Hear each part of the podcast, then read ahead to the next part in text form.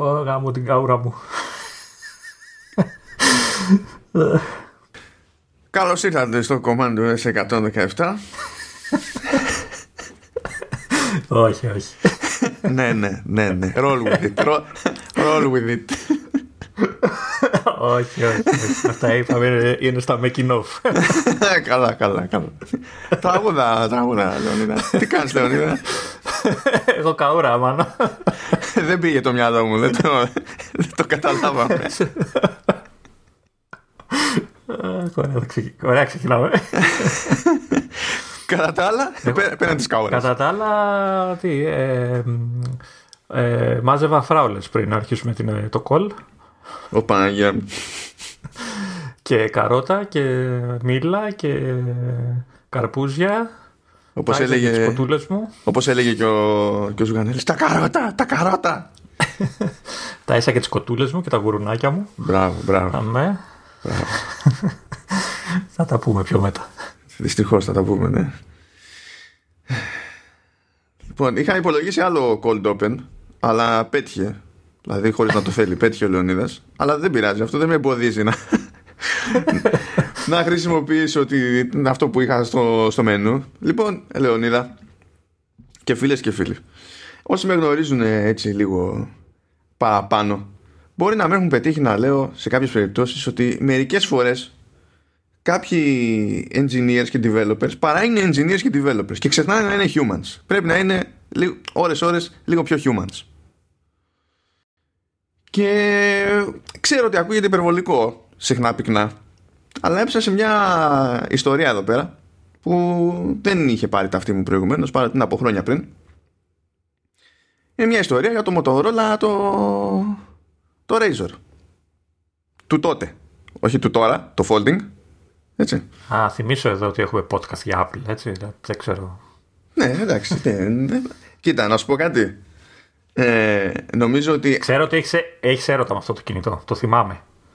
Κοίτα, αν έχεις, βλάβη, αν έχεις λίγη βλάβη με, με design και τα λοιπά, ήταν απολύτως λογικό να έχεις περάσει από το ρέιζορ. Αλλά έμαθα κιόλας ότι το πρώτο μοντέλο, που ήταν και το, αυτό που έκανε το πιο πάταγο, ας πούμε, το, το βι τρία, τώρα γιατί το πρώτο μοντέλο λεγόταν βι τρία, έτσι μην το αυτός. Mm-hmm. ε, αλλά υπάρχει ένα theme ως προς τις ονομασίες, θα, σε αυτό θα σταθώ σε λίγο.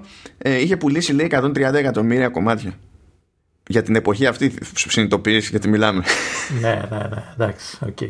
Χαμός, χαμός. Το είχες πάρει και εσύ, δεν το είχες πάρει? Ναι, το είχα πάρει, ναι, είχα, είχα σκάλωμα μεγάλο. Και νομίζω ότι είναι ένα, είναι ένα design που αν εξαιρέσεις λίγο, ξέρεις, λίγο ψιλοπράγματα, ότι λειτουργεί και τώρα. Δεν είναι τυχαίο δηλαδή που η Motorola, που πλέον δεν είναι, η Motorola δεν είναι της Motorola.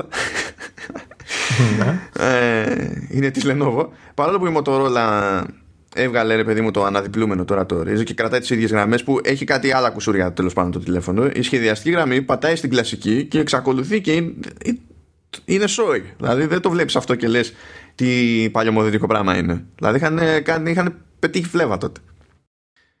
Λοιπόν, αυτός ο, ο, ο βασικός, έτσι, ο βετεράνος μηχανικός εκεί που είχε δουλέψει στο συγκεκριμένο τηλέφωνο, ήταν ο τυπάς που είχε δουλέψει και στο Startup, που ήταν η προηγούμενη τιτάνια επιτυχία της Motorola. Και τέλος πάντων ε, έσπρωξε τη φάση για να καταφέρει να βγει το RAZR. Το RAZR λέγεται RAZR επειδή ε, και καλά είναι και clamshell και καλά, ξέρεις, το που ανοίγει, που, ανε, που διπλώνει, ρε παιδί μου, και υποτίθεται ότι υπάρχουν κάτι στρίδια που λέγονται RAZR Clams. Με, με πορτάκι το λένε στα ελληνικά. Ε, αυτό δεν το λες τώρα πορτάκι όμως. Δηλαδή πορτάκι είχε, ξέρω εγώ, το τέτοιο. Τα, είχαν τα τάφ είκοσι οκτώ και τα τέτοια, ρε παιδί μου. Τα... Είχα τέτοια. Ναι, αυτό λες, έχει το πορτάκι. Το κλασικό. Ναι. ε, και λοιπόν ε, έκανε εκεί τη, τη μόντα του. Πάρα πολύ καλή ιδέα, φοβερός μηχανικός. Αλλά προσπάθησε να σπρώξει τη δική του ονομασία για το RAZR. Το κόνσεπτ το είχαν βρει ότι του θυμίζει, ρε παιδί μου, αυτό το στρίδι. Αλλά ο, ο,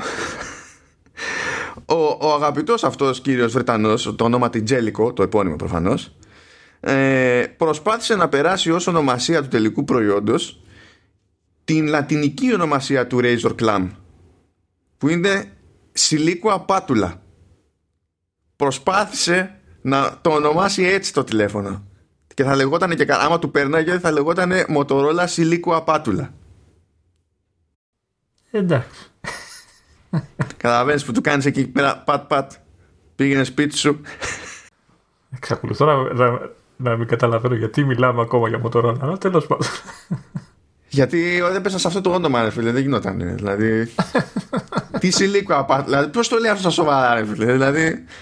Του λες εντάξει, έφτιαξε, δεν, δεν απολύεσαι, αλλά φύγε. Δεν θα συμμετέχεις στη συζήτηση για το, για το όνομα του, του προϊόντος. Λυπούμεθα. Φύγε, πήγαινε σπίτι σου. Το δύσκολο το έκανες. Δεν χρειάζεται άλλο. Ευχαριστούμε, κύριε Τζέλικο. Και το έβγαλα αυτό από μέσα μου. Ήθελα να το βγάλω, τι να γίνει. Εντάξει, μάλλον. Σ' αφήνω. Άντε. Εντάξει. Λοιπόν, τώρα ξεπετάξουμε λίγο τις υπηρεσιούλες. Ε, να πούμε ότι για κάποιο λόγο, τέλος πάντων, μιας και μιλάμε για ονομασίες, έτσι. Στο Apple Music σκάσανε τα λεγόμενα Saylists. ε, βασικά δεν σκάσανε, θα σκάσουνε Saylists. Και υποτίθεται ότι είναι playlist προφανώς. Ε, με τα τραγούδια που μπαίνουν σε κάθε λίστα να είναι επιλεγμένα ε, ώστε να βοηθήσουν Ε, παιδιά και νέους και τα λοιπά που έχουν και καλά speech sound disorder or ες ες ντι λέει. Μπράβο, μπράβο, δεν θα μπερδευτούμε καθόλου σε αυτή την περίπτωση. Τώρα προφανώς αυτές οι λίστες είναι στημένες για, για αγγλόφωνους, τε παιδί μου. Έτσι ε, αλλά έχει ενδιαφέρον σαν concept. Και για μένα έχει ενδιαφέρον και το, και το άλλο ότι ε, έχουν φτιάξει αλγόριθμο για αυτό που πηγαίνει και τσεκάρει τους στίχους και υπολογίζει ποια κομμάτια εξυπηρετούν, ας πούμε. Τι, τι ακριβώς, ξέρεις τι ακριβώς ψάχνει, τι, δηλαδή τι κάνει ένα κομμάτι να είναι, ξέρεις, κατάλληλο για αυτό το πράγμα. Ε, όχι να σου πω, δεν είμαι super σίγουρος. Πάντως λέει η Apple ότι ε, μάλλον ψέματα, αυτό το επιβεβαίωσε, δεν ξέρω με ποια πηγή, το, το Mac Rumors, ότι οι λίστες αυτές θα σκάσουν παγκοσμίως. Τώρα αυτό δεν το μεταφράζω. Οι λίστες αυτές θα φτιάχνονται για όποια γλωσσά να είναι. Αλλά τουλάχιστον δεν θα είναι κάτι που θα βλέπουν μόνο στο αμερικανικό Apple Music. Αν κάνουν την τη τζαφινιά σιγά σιγά, όποιος την ξεκίνησε, ρε παιδί μου, την τη προσπάθεια που τώρα, τώρα ξεκινάει με τη Warner, υποτίθεται, και είναι η δουλειά της, της Rothko. Αν αποφασίσουν να επεκταθούν και σε άλλες γλώσσες, not bad. Απλά έτσι για τη, για την ιστορία. Και μιας και λέμε και για ιστορίες, να πω ότι τουλάχιστον δεν ανακοινώνεται τώρα, αλλά τώρα μου έσκασε εμένα, δεν ξέρω αν έχει τσεκάρει κανένας άλλος, αν ήταν η ώρα της Ελλάδας, τέλος πάντων, στα, στα playlist που υποτίθεται ότι στείνονται συγκεκριμένα για κάθε χρήστη, έσκασε το λεγόμενο friend mix, όπου περιλαμβάνει τραγούδια που ακούνε φίλοι, τέλος πάντων, με τους οποίους έχει συνδεθεί στο, στο Apple Music. Και από ό,τι είδα, νομίζω αυτή η στήλη ανανεώνεται κάθε Τετάρτη. Κοντεύει να γεμίσει την εβδομάδα. Δηλαδή έχει ε, έχει playlist που έχει, έχει playlist που ανανεώνεται Παρασκευή, Κυριακή, Δευτέρα, Τρίτη, τώρα Τετάρτη. ε, Έχει μείνει νομίζω η Κυριακή και, και η Πέμπτη. Η Κυριακή είναι αργία, λέω, εντάξει.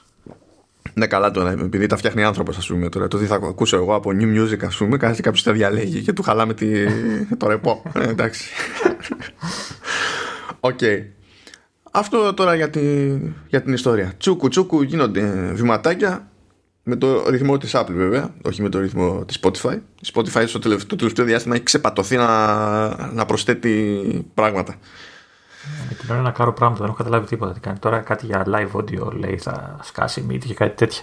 Α, ναι, γιατί αγόρασε το, το Locker Room. Αυτό σκέψτε ότι είναι σαν φάση τύπου Clubhouse, αλλά για κάποιο λόγο στην Αμερική έχει περπατήσει περισσότερο ε, με το κοινό των αθλητικών.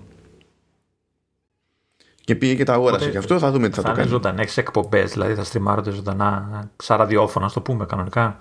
Ναι, όπως είναι και το, ακριβώς όπως είναι και το Clubhouse.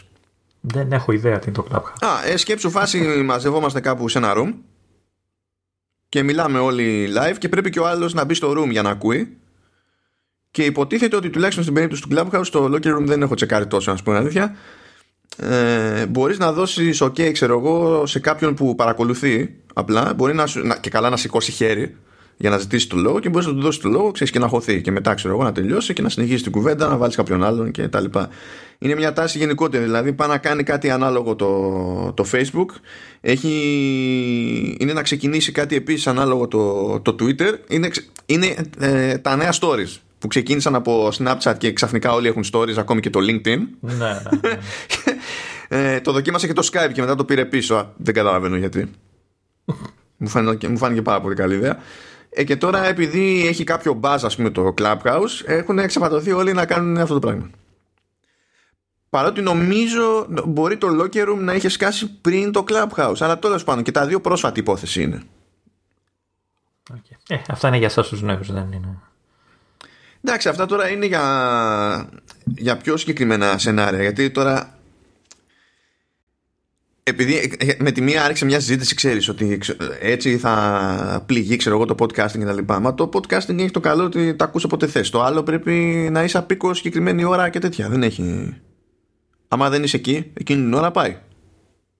Άσε που στα podcast έχει να ακούσει και εμάς. Οπότε δεν νομίζω να συγκρίνει. Ούτως ή άλλως, ναι. Τον...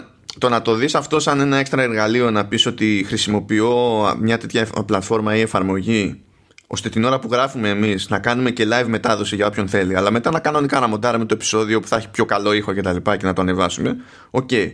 Αλλά δεν πιστεύω ότι το ένα είναι υποκατάστατο του άλλου και ίσως να πιάσουμε μια κάποια ισορροπία σε κάτι γενικά, θέλω να πω, σαν space, το, το που έχει να κάνει με audio και εκπομπές και τα λοιπά, ρε παιδί μου.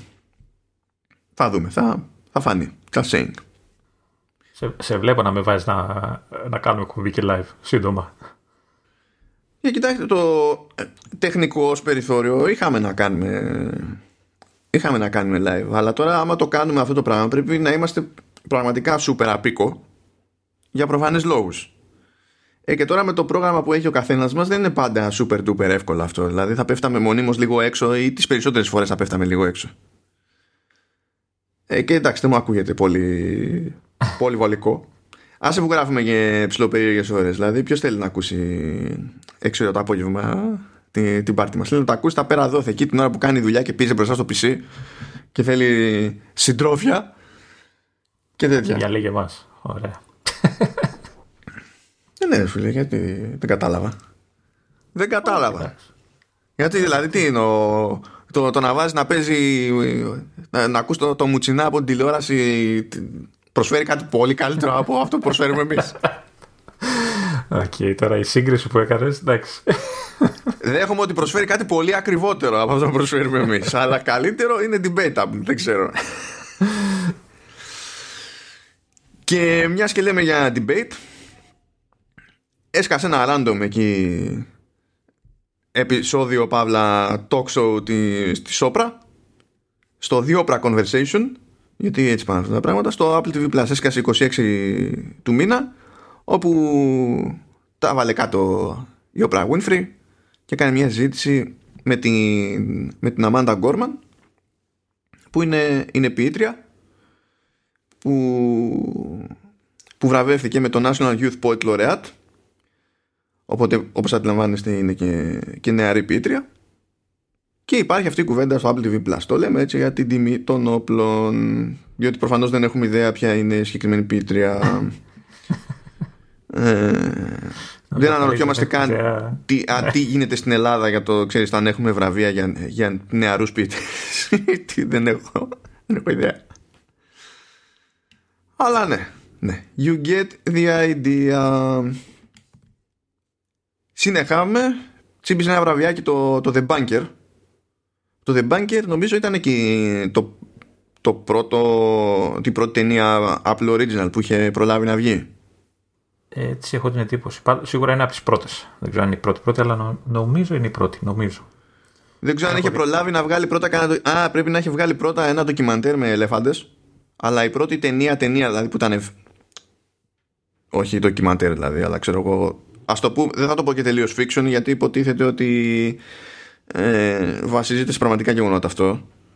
Αλλά τέλος πάντων, ταινία ταινία, νομίζω ήταν το The Bunker. Και κέρδισε το. το. N... Κάτσε. Ναι.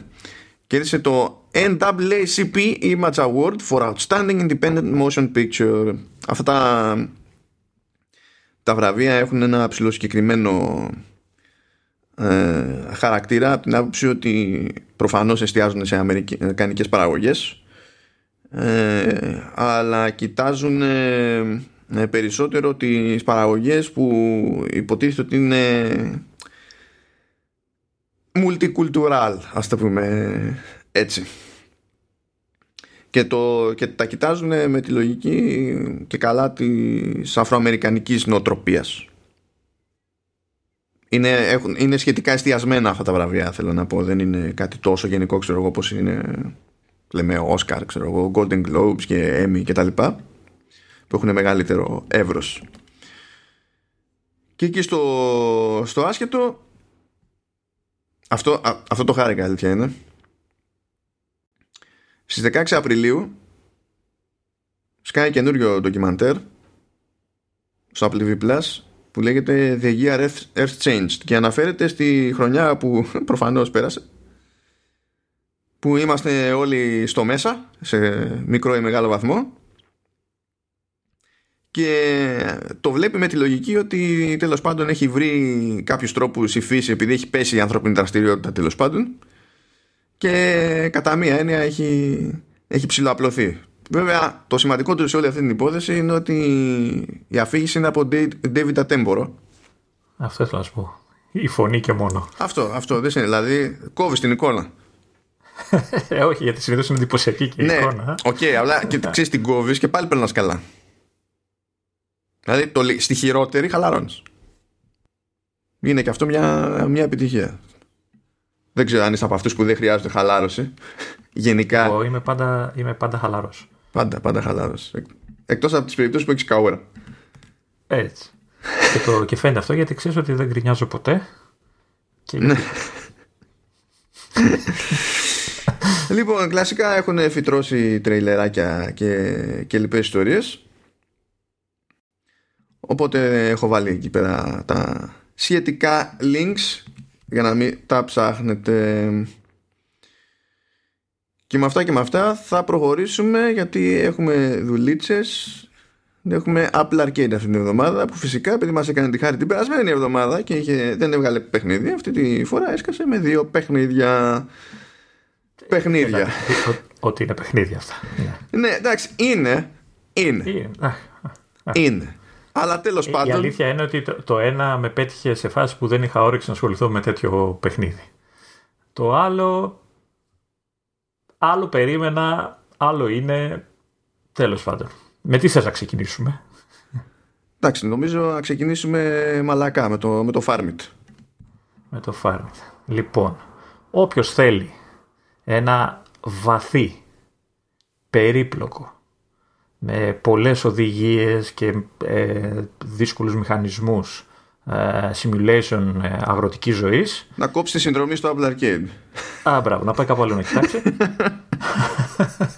Ναι, το Farmit, ε, ε, ενώ στην αρχή νόμιζα ότι είναι έτσι ένα παιχνίδι τέτοιου τύπου κλασικό, ξέρετε. Τώρα δεν ξέρω το Farmville, επειδή δεν το έχω παίξει, είναι έτσι simulation όντως ή είναι και αυτό μούφα? Δεν έχω αγγίξει ε, ποτέ. Ναι. Τέλος πάντων, αν περιμένετε τέτοιο πράγμα, δεν είναι. Το, το Farmit ασχολείται με, με την αγροτική ζωή και με τις διάφορες εργασίες ε, ε, που κάνει ένας γεωργός και ένας, ή ένας αγρότης κτλ.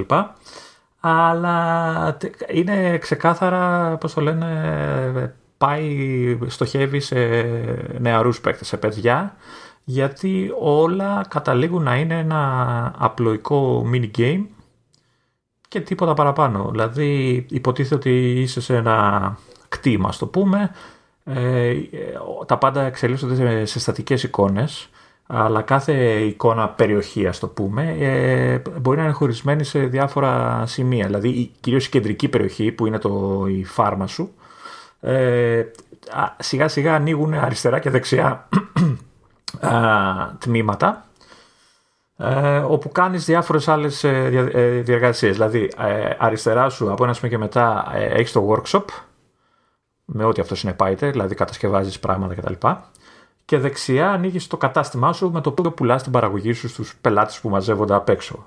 στο ίδιο το σπίτι μπαίνεις μέσα και έχεις τη δυνατότητα να το διακοσμήσεις, ε, να αλλάξεις τα, τι φοράς και την εμφάνισή σου κτλ. Και, και ε, αριστερά τους, ε, της οθόνης ας, με του, σπίτι, του εσωτερικού του σπιτιού είναι το τσουκάλι στο οποίο φτιάχνεις, παρασκευάζεις διάφορα πράγματα που ε, αργότερα πουλάς ε, ε, στο, στο κατάστημα.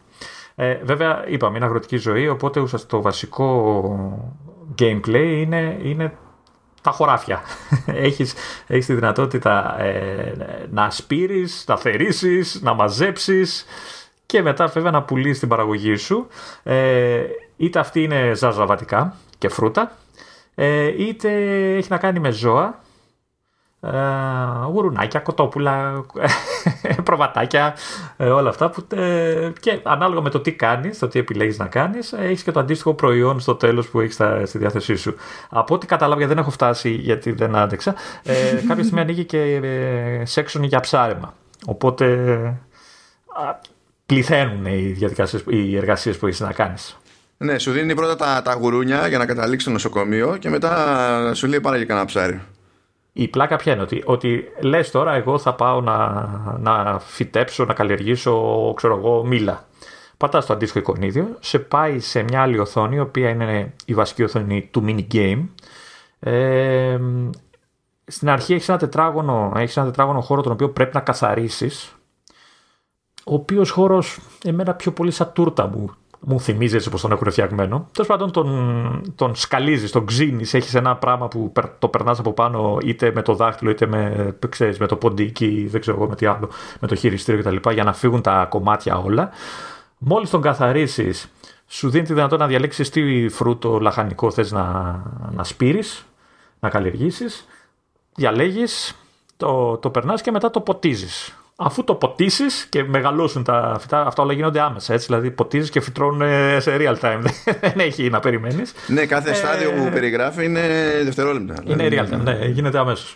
Ε, τα, τα κόβεις, τα, ξέρεις, τα μαζεύεις ε, και το, τα μήλα που πέφτουν κάτω πρέπει να τα σπρώξεις να, σε ένα καλάθι, το οποίο αργότερα μετά πρέπει να το αδειάσεις στο φορτηγό.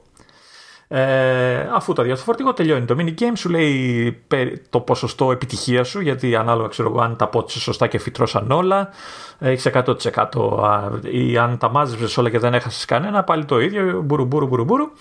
Ε, και, ε, αυτό είναι, είναι το minigame. Το πρόβλημα είναι το εξής τώρα. Αυτό το minigame, έτσι όπως το περιέγραψα, αντικαθιστάται τα μήλα με πρόβατα, ας πούμε. Ωραία, πάλι καθαρίζεις το χώρο, μόνο που εδώ αφού τον καθαρίσεις ε, δεν έχεις να σπείρεις πρόβατα, έτσι, απλά ε, ε, έχεις κάποια πρόβατα τα οποία τα ταΐζεις, αυτά μεγαλώνουν, φουσκώνουν, έτσι, ε, και αφού φουσκώσουν κτλ, κτλ, τα διώχνεις ας πούμε από το χώρο εκεί για να, και όπως φεύγουν από την πόρτα σου αφήνουν το προϊόν, δηλαδή αν είναι τα, τα πρόβατα για κάποιο λόγο σου αφήνουν τυρί. Ούτε καν γάλα, μόνο κατευθείαν τυρί. Οι κότες αυγά, ε, τα, τα γουρούνια, και εδώ έχει πλάκα, ε, τους αφήνουν κρέας, κομμάτια, χειρομέρια. Τα ζαμπά και τα μπέικα. Ναι, το οποίο δεν ξέρω πόσο ταιριάζει σε ένα παιδικό παιχνίδι. Βέβαια, ε, ξέρεις, από τη μία φεύγουν από την πόρτα και σου αφήνουν το κρέας, αλλά από την άλλη τα βλέπεις ότι είναι ζωντανά ακόμα. Δεν ξέρω τι θέλαν να πούνε, ε, τι θέλαν να κρύψουν εκεί. Ε, τέλος πάντων, μαζεύεις, ε, κάνεις και αυτό. Το, το mini game είναι πανομοιότυπο. Δηλαδή, τι θερίζεις, ε, τι μαζεύεις μήλα, τι ταΐζεις ε, γουρούνια, είναι ίδιο πράγμα ουσιαστικά. Δηλαδή, αλλάζει πολύ λίγο. Ε, αφού μαζέψεις ό,τι είναι να μαζέψεις και έχεις τα υλικά, πας στο κατάστημά σου και βλέπεις τώρα οι πελάτες σου τι ζητάνε. Έτσι. Δηλαδή, έχεις να... άλλοι σου ζητάνε κατευθείαν θέλω μήλα, ξέρω εγώ. Τους δίνεις αν έχεις, ή ξέρω εγώ, τυρί. Άλλοι όμως έχουν, σου ζητάνε πιο σύνθετα πράγματα. Δηλαδή, κάποιος μπορεί να σου ζητήσει χυμό από τάδε φρούτο, ή ξέρω εγώ, ένα γλυκό από το τάδε φρούτο, ή, δεν ξέρω, ή, ή αυγά, ξέρεις, τηγανιτά. Οπότε εκεί πρέπει να πάρεις τα υλικά που έχεις μαζέψει, να πας στο σπίτι και να πας στο τσουκάλι που λέγαμε στην αρχή και να, κάνεις, να παίξεις ένα άλλο mini game. Διαφορετικό ευτυχώς αυτή τη φορά, αλλά ίδιο για όλα τα μαγειρέματα, ε, με το οποίο θα παρασκευάσεις αυτό που θες να παρασκευάσεις. Ε, το mini game είναι ουσιαστικά σε δύο φάσεις, ε, και οι δύο φάσεις έχουν από μία μπάρα ας το, όχι εξέλιξη, ας το πούμε, ε, πώς είναι τα rhythm games που προσπαθείς να πετύχεις, να φτάσεις στο σωστό σημείο η μπάρα για να κάνεις perfect κτλ. Ε, έχεις μια μπάρα η οποία γεμίζει και εσύ τη, στην πρώτη φάση αυτή γεμίζει, όσο το πατάς έχει ένα, ας το πούμε, lag για να σε δυσκολεύει, ώστε ότι άμα το αφήσεις να έχεις υπολογίσει από πιο πριν, από πιο νωρίς, να την αφήσεις ώστε να φτάσεις στο σημείο που είναι πράσινο ώστε να είναι ok. Ε, και η δεύτερη φάση είναι ότι ε, πάλι πρέπει να την φτάσεις στο πράσινο σημείο, απλά πρέπει να κάνεις, ξέρεις, κλικ, κλικ, κλικ συνέχεια ώστε να μείνει εκεί στο πράσινο μέχρι να τελειώσει ο χρόνος ψησίματος. Αν τα καταφέρεις αυτά, σε κάθε φάση παίρνεις από ένα αστέρι, αν πάρεις δύο αστέρια ψήνεις τρία πράγματα, αν πάρεις δύο αστέρια δύο, ε, συγγνώμη, ένα αστέρι δύο πράγματα, αν δεν πάρεις κανένα αστέρι παίρνεις ένα, ένα ξέρω εγώ αυγό τηγανιτό. Ε, Και αυτό είναι το άλλο minigame. Βλέπετε, τώρα έχει, το, έχει, το έχει πάρει ζεστά το θέμα, έτσι ακούτε. Ναι, ναι, όχι, θα σου πω γιατί. ε, όπως καταλαβαίνετε, όντως το παιχνίδι είναι για, για παιδιά. Δηλαδή, οι, οι, όλες οι εργασίες, όλα ό,τι κάνεις είναι, είναι απόλυτα επαναλαμβανόμενες και μονότονες από ένα σημείο και μετά. Ε, το κακό είναι ότι είναι και υπνοτιστικές. Δηλαδή ξεκινάς και λες, άντε τώρα να κάνω χρούτσου, χρούτσου, χρούτσου, χρούτσου, φτιάχνεις εκεί τα, πώς το λένε, βάζεις μήλα και αυτά. Τελειώνει το minigame. Ναι, αλλά να κάνω άλλο ένα, να κάνεις άλλο ένα. Να κάνω άλλο ένα, να κάνω άλλο. Και σε κάποια φάση νιώθεις ότι λες, ναι, τώρα θα, στα, θα σταματήσω. Ε, ο, άλλο ένα χλάδι, ο, άλλο ένα. Ε, δεν δε σταματάς. Είναι, σε υπνοτίζει. Ε, Και αυτό είναι το παιχνίδι. Ουσιαστικά, okay, ένα, μια, ας το πούμε, ιδιόμορφη συλλογή από mini games με αγροτικό χαρακτήρα. Ναι, κοίτα, δεν έχω πρόβλημα που είναι όπως είναι, γιατί είναι ξεκάθαρο στοχευμένο σε, σε παιδιά. Εντάξει, ε, με βάση αυτό, η διαφωνία που έχω εγώ είναι το πόσες φορές πρέπει να κάνεις κάτι για να αλλάξεις day. Και καλά, ρε παιδί μου, πρέπει να παίξεις... Ε, καθώς παίζεις κάθε φορά ένα mini game, γεμίζει ένας μετρητής που και καλά είναι η ημέρα, η εργάσιμη, ας το πούμε έτσι. Και σε συγκεκριμένες εργάσιμες, άμα φτάσεις δηλαδή, υποτίθεται ότι σου ανοίγει και άλλες κατηγορίες. Δηλαδή, ξεφεύγεις από τα ζαρζαβατικά και πηγαίνεις στα ζώα και μετά τα ψάρια και ό,τι, ό,τι άλλο είναι. Ε, δεδομένου ότι έτσι κι αλλιώς κάνεις μονίμως το ίδιο πράγμα, ε, δεν μου φαίνεται πολύ λογικό να πρέπει να κάνω το ίδιο πράγμα δέκα με δεκαπέντε φορές για να αλλάξω day.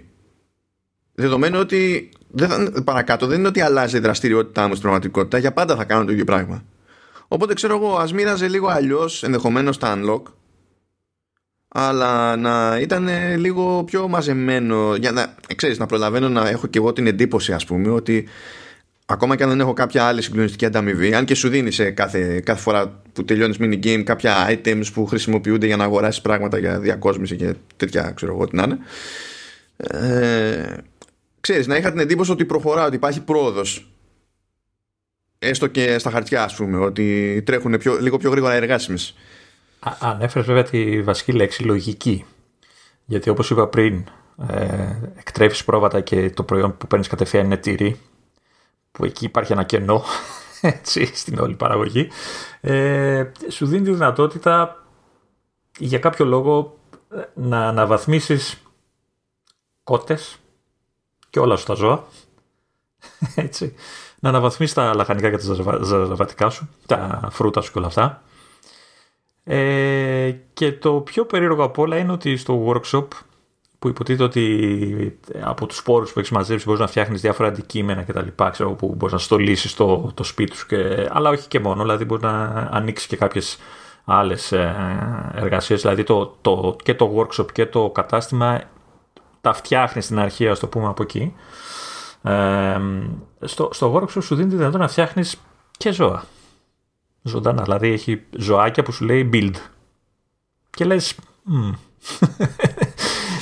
ε, κάτι, κάτι έχουν χάσει. Και το πρόβλημα, το πρόβλημά σου είναι γιατί αφήνουν κρέας πίσω. Εντάξει, αυτό πες ότι το, το κάνουν λίγο γαργάρα. Αλλά το έβλεπα σήμερα, γιατί το άνοιξα σήμερα το γουρούνι. Και ξέρεις, λέω, να δω ρε παιδί μου, οι άλλοι αφήνουν αυγά, ξέρω εγώ, οι κότες. Αυτό τι αφήνει? Και έβλεπα κομμάτια ζαμπών να μπαίνουν στο, στο καλάθι και λέω... Εντάξει, δεν πειράζει βέβαια. Ακριβώς, δηλαδή, επειδή είναι για παιδιά, δηλαδή, δεν, έχει, δεν χρειάζεται. Δηλαδή. Ναι. Ναι, θα, θα βλέπουν γουρούνια και θα περιμένουν να βγάλουν ζαμπόν έτοιμο, συσκευασμένο. Εντάξει, και πες, πες μου πώς, πώς δεν ταιριάζει αυτό με την κλασική συζήτηση που κάνεις με τα παιδιά. Δηλαδή θα, του, θα θέλει το παιδί κάτι και να του πεις δεν έχω λεφτά και θα γυρίσεις και θα σου πει και γιατί δεν πας να πάρεις λεφτά. Έτσι, έτσι, έτσι. Αυτό, το αυτό. Το οποίο είναι και πολύ λογική ερώτηση, έτσι, γιατί σου λέει κάτσε φίλε, άμα δεν έχεις πας και παίρνεις. Ναι, αυτό, αυτό βλέπει κάθε μέρα, οπότε σου λέει από κάπου φυτρώνουν αυτά και τα παίρνουν. Άλλε μου. Λοιπόν, ας πούμε ότι τελειώσαμε με το Farmit. Τι ας πούμε.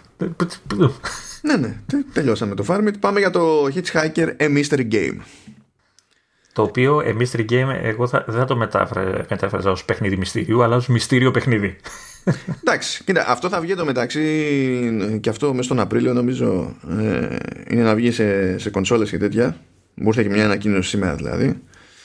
Ε, και στην ουσία ε, είναι ένα σχετικά σύντομο παιχνίδι που βασίζεται στη, στην ιστορία προφανώς και έχει και λίγο, ας το πούμε ότι έχει και λίγο pointing, pointing and clicking, κάπως έτσι.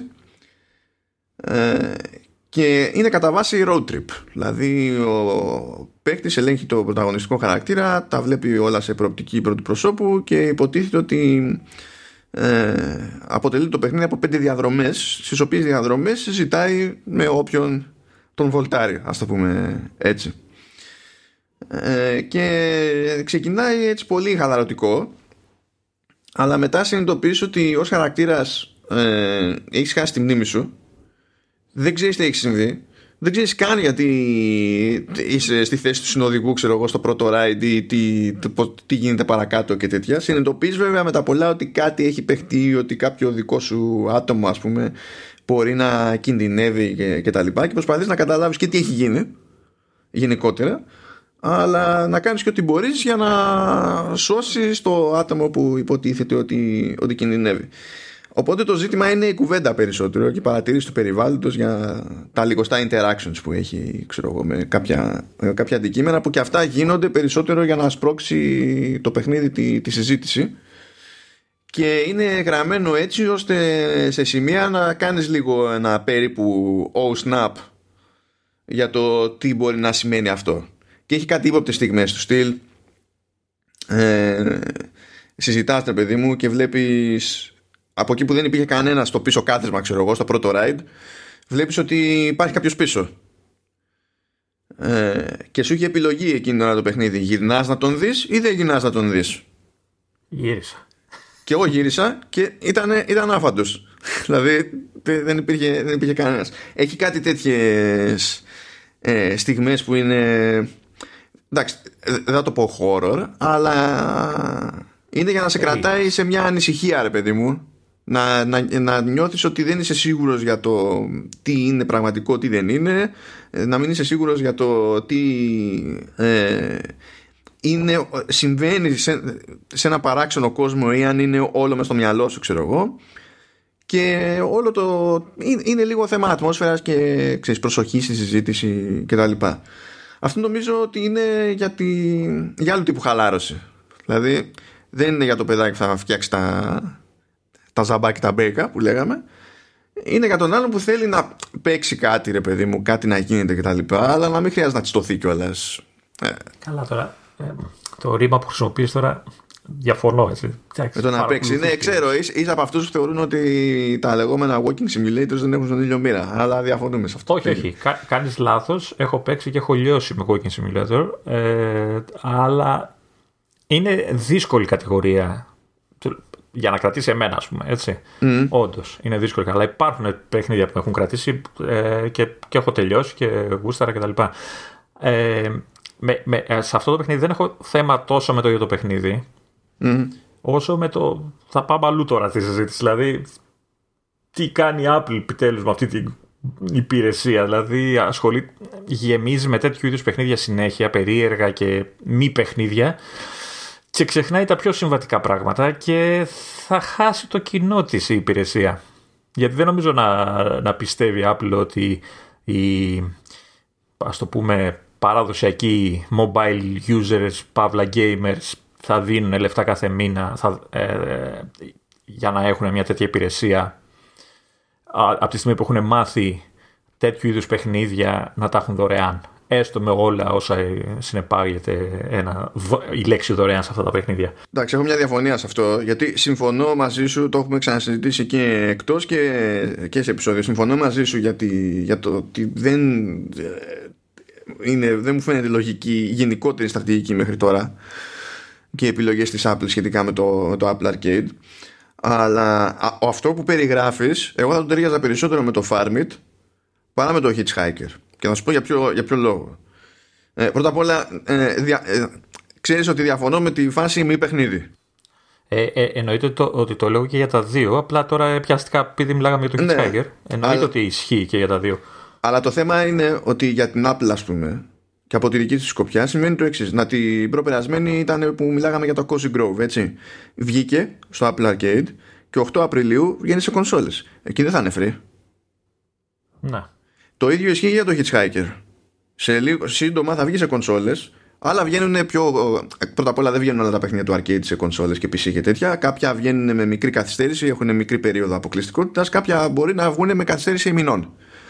Α, αλλά ειδικά όταν έχεις να κάνεις με παιχνίδι που βγαίνει και σε άλλες πλατφόρμες και είναι διαθέσιμο μόνο επιπληρωμή, ας πούμε, τότε μπορείς να πεις ότι έχει ένα θεωρητικό επιχείρημα η Apple από άποψη value. Και στην τελική το Hitchhiker, ε, άσχετα με το πώς είναι στο τέλος ως παιχνίδι, ε, πέφτει στην κατηγορία των παιχνιδιών που βασίζονται στη, στην αφήγηση, που υποτίθεται ότι είναι κάτι που λέγεται, γιατί η Apple δεν ξεκαθαρίζει ποτέ τίποτα, που λέγεται ότι θα προσπαθούσε προχωρώντας να, να αποφύγει, διότι ήθελε να βαρέσει retention και ήθελε κάτι πιο επαναλαμβανόμενο αλλά σκαλωτικό, ρε παιδί μου, για να σε κρατάει περισσότερο σε παιχνίδια της υπηρεσίας. Το, το Hitchhiker άρα πάλι, δεν είναι τέτοιου στυλ. Mobile games. Εντάξει, όχι απαραίτητα, γιατί υπάρχουν και αλλού αυτά. Εδώ, αν οποιαδήποτε μεγάλη παραγωγή πιάσεις που είναι, που είναι live game, είναι βασισμένη σε αυτή τη λογική. Να, δηλαδή, τώρα εμείς γράφουμε τριάντα μία Μαρτίου και πρώτα Απριλιά βγαίνει το, το Outriders. Το Outriders είναι στημένο με τέτοια λογική πάλι. Να κάθεσαι εκεί πέρα και να καίγεσαι. Δηλαδή, δεν είναι μόνο για mobile. Οπότε, εγώ βλέπω θετικά την ύπαρξη του Hitchhiker στην υπηρεσία αυτή, παρότι δεν θεωρώ ότι είναι κάτι συγκλονιστικό, ρε παιδί μου. Ε, παρότι δέχομαι το, το γενικότερο σχόλιο για το, για το Apple Arcade, το οποίο δεν νομίζω ότι το λέμε πρώτη φορά και δεν νομίζω ότι κάνει και σε κανένα εντύπωση. Εξακολουθούμε να πιστεύουμε αμφότεροι ότι η Apple δεν κατανοεί το gaming. Δηλαδή όσο και να ασχολείται με το gaming, με οποιοδήποτε τρόπο και αν έχει ασχοληθεί μέχρι σήμερα με το gaming, εξακολουθεί να μην κατανοεί το gaming. Πάντως μου κάνει εντύπωση, γιατί σου λέω, εξακολουθώ να πιστεύω ότι έτσι όπως το έχει στήσει το Arcade, Αφο, ε, πάλι πάει να πιάσει το κοινό των mobiles μόνο. Δηλαδή gamers που έχουν ε, γίνει gamers σε κινητά, έτσι. Όχι gamers που παίζουν σε consoles και αυτά. Ε, και ξαναλέω, αυτοί οι άνθρωποι έχουν μάθει αλλιώς. Δεν πρόκειται να δώσουν εύκολα ε, λεφτά για μια υπηρεσία ε, για να παίζουν παιχνίδια που μπορούν να βρουν παρόμοια και τσάμπα. Και σίγουρα δεν θα δώσουν παιχνι, ε, λεφτά. Ε, δεν θα δίνουν συνέχεια λεπτά διαρκώς, δηλαδή κάθε μήνα θα πληρώνουν τη συνδρομή. Πρέπει για μένα να πιάσει και λίγο τους πιο παραδοσιακούς gamers. Δεν σου πάει να βγάλει τώρα, ξέρεις, δεν μπορεί, δηλαδή, τα μηχανήματα προφανώς δεν σηκώνουν υπερπαραγωγές, αλλά πιο συμβατικά, πιο normal σε εισαγωγικά παιχνίδια. Αυτό, εμένα αυτό. Ναι, ναι, θέλει περι... δεν, δεν θα πω ότι θέλει γενικά τέτοια, αλλά θέλει περισσότερα τέτοια. Περισσότερα, ναι, δεν σου είπα μόνο. Και τα άλλα καλά είναι. Και, και, και εγώ θα ασχοληθώ και θα λιώσω στο κινητό μου ένα χαζοπέχνητο κτλ. Αλλά κάποια στιγμή, δηλαδή κάποια στιγμή, θα, ε, σύντομα ίσως, θα βγει η Apple και θα σου πει: Αχά, Apple τι βι καινούριο. Ε, συσκευή εννοώ. Ναι, ναι. Ε, με Α δεκατέσσερα και δεν ξέρω εγώ τι, και Super Wow και δυνατότητες γραφικών και αυτά και. Ε, Το περιμένουμε και εσύ και εγώ, ας πούμε, υποτίθεται και τα λοιπά, για να έχουμε να παίζουμε πιο άνετα το Apple Arcade και τα λοιπά. Οκ, okay, αλλά γιατί να τα δώσω τα λεφτά αν, αν μου βγάζεις παιχνίδια που είναι για mobile ή μου βγάζεις παιχνίδια που, ε, να μην τα πω αδιάφορα, είναι λίγο ιδιόμορφα. Δεν θα δώσω λεφτά έτσι. πρέπει να μου βγάλεις παιχνίδια που θα μου πούν ότι ξέρεις τι, αυτό θέλει λίγο πιο super hardware. Πάρε το Apple τι βι που τα σηκώνει τώρα που είναι καινούριο κτλ. Σκάς τα λεφτάκια σου για να απολαμβάνεις τα παιχνίδια όπως πρέπει. Δεν θα πάει μπροστά, θα, χάσει, θα χαλάσει και το Apple τι βι, έτσι, τη, το επόμενο, την αγορά, τη δυνατότητα η αγορά. Τι, τι, τι, ε. τι, να, τι να χαλάσει, ρε Λεωνίδα, έχουμε καταλάβει τι υποτίθεται ότι κάνει το, το Apple τι βι για να, για να μας το χαλάσει. Σωστό και αυτό. Ε, ε, απλά ελπίζουμε να, να βρούμε κάποιο νόημα στο Apple τι βι, επειδή εμείς είμαστε βλαμμένοι. Τώρα, εντάξει. Ναι, και αυτό ισχύει. Τέλος πάντων, εντάξει, ξεφύγαμε. Ε, και αυτό είμαστε εδώ πέρα, για να ξεφεύγουμε. Λοιπόν, πάμε παρακάτω εκεί με κάτι ψηλά πριν, το, πριν πιάσουμε έτσι δύο θεματάκια άλλα λίγο πιο περίεργα που έχουμε. Uh, αν θυμάσαι την προηγούμενη φορά, στο προηγούμενο επεισόδιο, είπαμε για την κρίνια της Proton, για το Proton βι πι εν, που έλεγε ότι ε, επειδή είχε θέμα, ξέρω εγώ, με ένα update, με μια διατύπωση στην περιγραφή της εφαρμογής του Proton βι πι εν η Apple, ότι στην ουσία ε, διευκολύνει από ολιταρχικά καθεστώτα και τέτοια, και δεν βγάζαμε νόημα, δεν υπήρχε λογική σύνδεση. Και ε, με τη μουρμούρα που έπαιξε, η Apple μπήκε στη διαδικασία και έβγαλε το timeline τη, της επικοινωνίας που είχε με την Proton, πώς πήγανε τα πράγματα. Okay. Και δικαίως μας φαινόταν κουφή όλη αυτή η γκρίνια της Proton, γιατί άκου τώρα, Λεωνίδα, δεκαοκτώ Μαρτίου η Apple λέει, όπ, δεν σου περνάω το update γιατί έχω αυτό το θέμα με την περιγραφή. Κάνει την αλλαγή η Proton και δεκαεννέα Μαρτίου παίρνει το OK και σκάει το update. Ε, βασικά δεν σκάει το update, ε, έσκασε είκοσι μία, αλλά τέλος πάντων πήρε το OK η Apple και είκοσι μία του μήνα έσκασε και στους χρήστες. Δύο μέρες μετά η Proton έγραψε εκείνο το post που έκαναζε την Apple και λέγε αυτές τις ιστορίες για απολυταρχικά καθεστώτα και ελευθερία έκφρασης και τα... Και λες, τι κάνεις? Δηλαδή μέσα σε είκοσι τέσσερις ώρες το είχες λύσει. Και το όλο το ζόρι ήταν τρεις-τέσσερις λέξεις. Όλος το ζόρι ήταν τρεις-τέσσερις λέξεις. Το λύνεις, το λανσάρεις, και αφού το λανσάρεις, δύο μέρες μετά λες, η Apple με εμποδίζει και δεν με αφήνει να, να κάνω τα updates που θέλω, ξέρω. Τι, τι... Ναι, είναι λίγο περίεργο το timing, δηλαδή σε, σε βάζει λίγο στις σκέψεις. Ότι παίζει από πίσω άλλος σκοπός, ξέρω. Ναι, λες τώρα ότι απλά το έχεις πάρει πατριωτικά και ψάχνεις ευκαιρία. Εντάξει, το θέμα είναι ότι έτσι όμως δεν πάμε μπροστά. Και το λέω ότι δεν πάμε μπροστά, διότι ακόμα και όταν θες την επόμενη φορά να σου ρίξω δίκιο, καλή μου Proton, που σε άλλο θέμα της έχω ρίξει δίκιο και το έλεγα και την προηγούμενη φορά, την επόμενη φορά που θα θέλεις να σου ρίξω δίκιο και θα, έχω, θα θυμάμαι εγώ αυτή την ιστορία που έχεις κάνει, θα δυσκολευτείς περισσότερο να με πείσεις. Γιατί μου δίνεις την εντύπωση ότι απλά αποφάσισες ότι θα γίνεις drama queen αυτή τη στιγμή. Γιατί επειδή μπορείς, ας πούμε.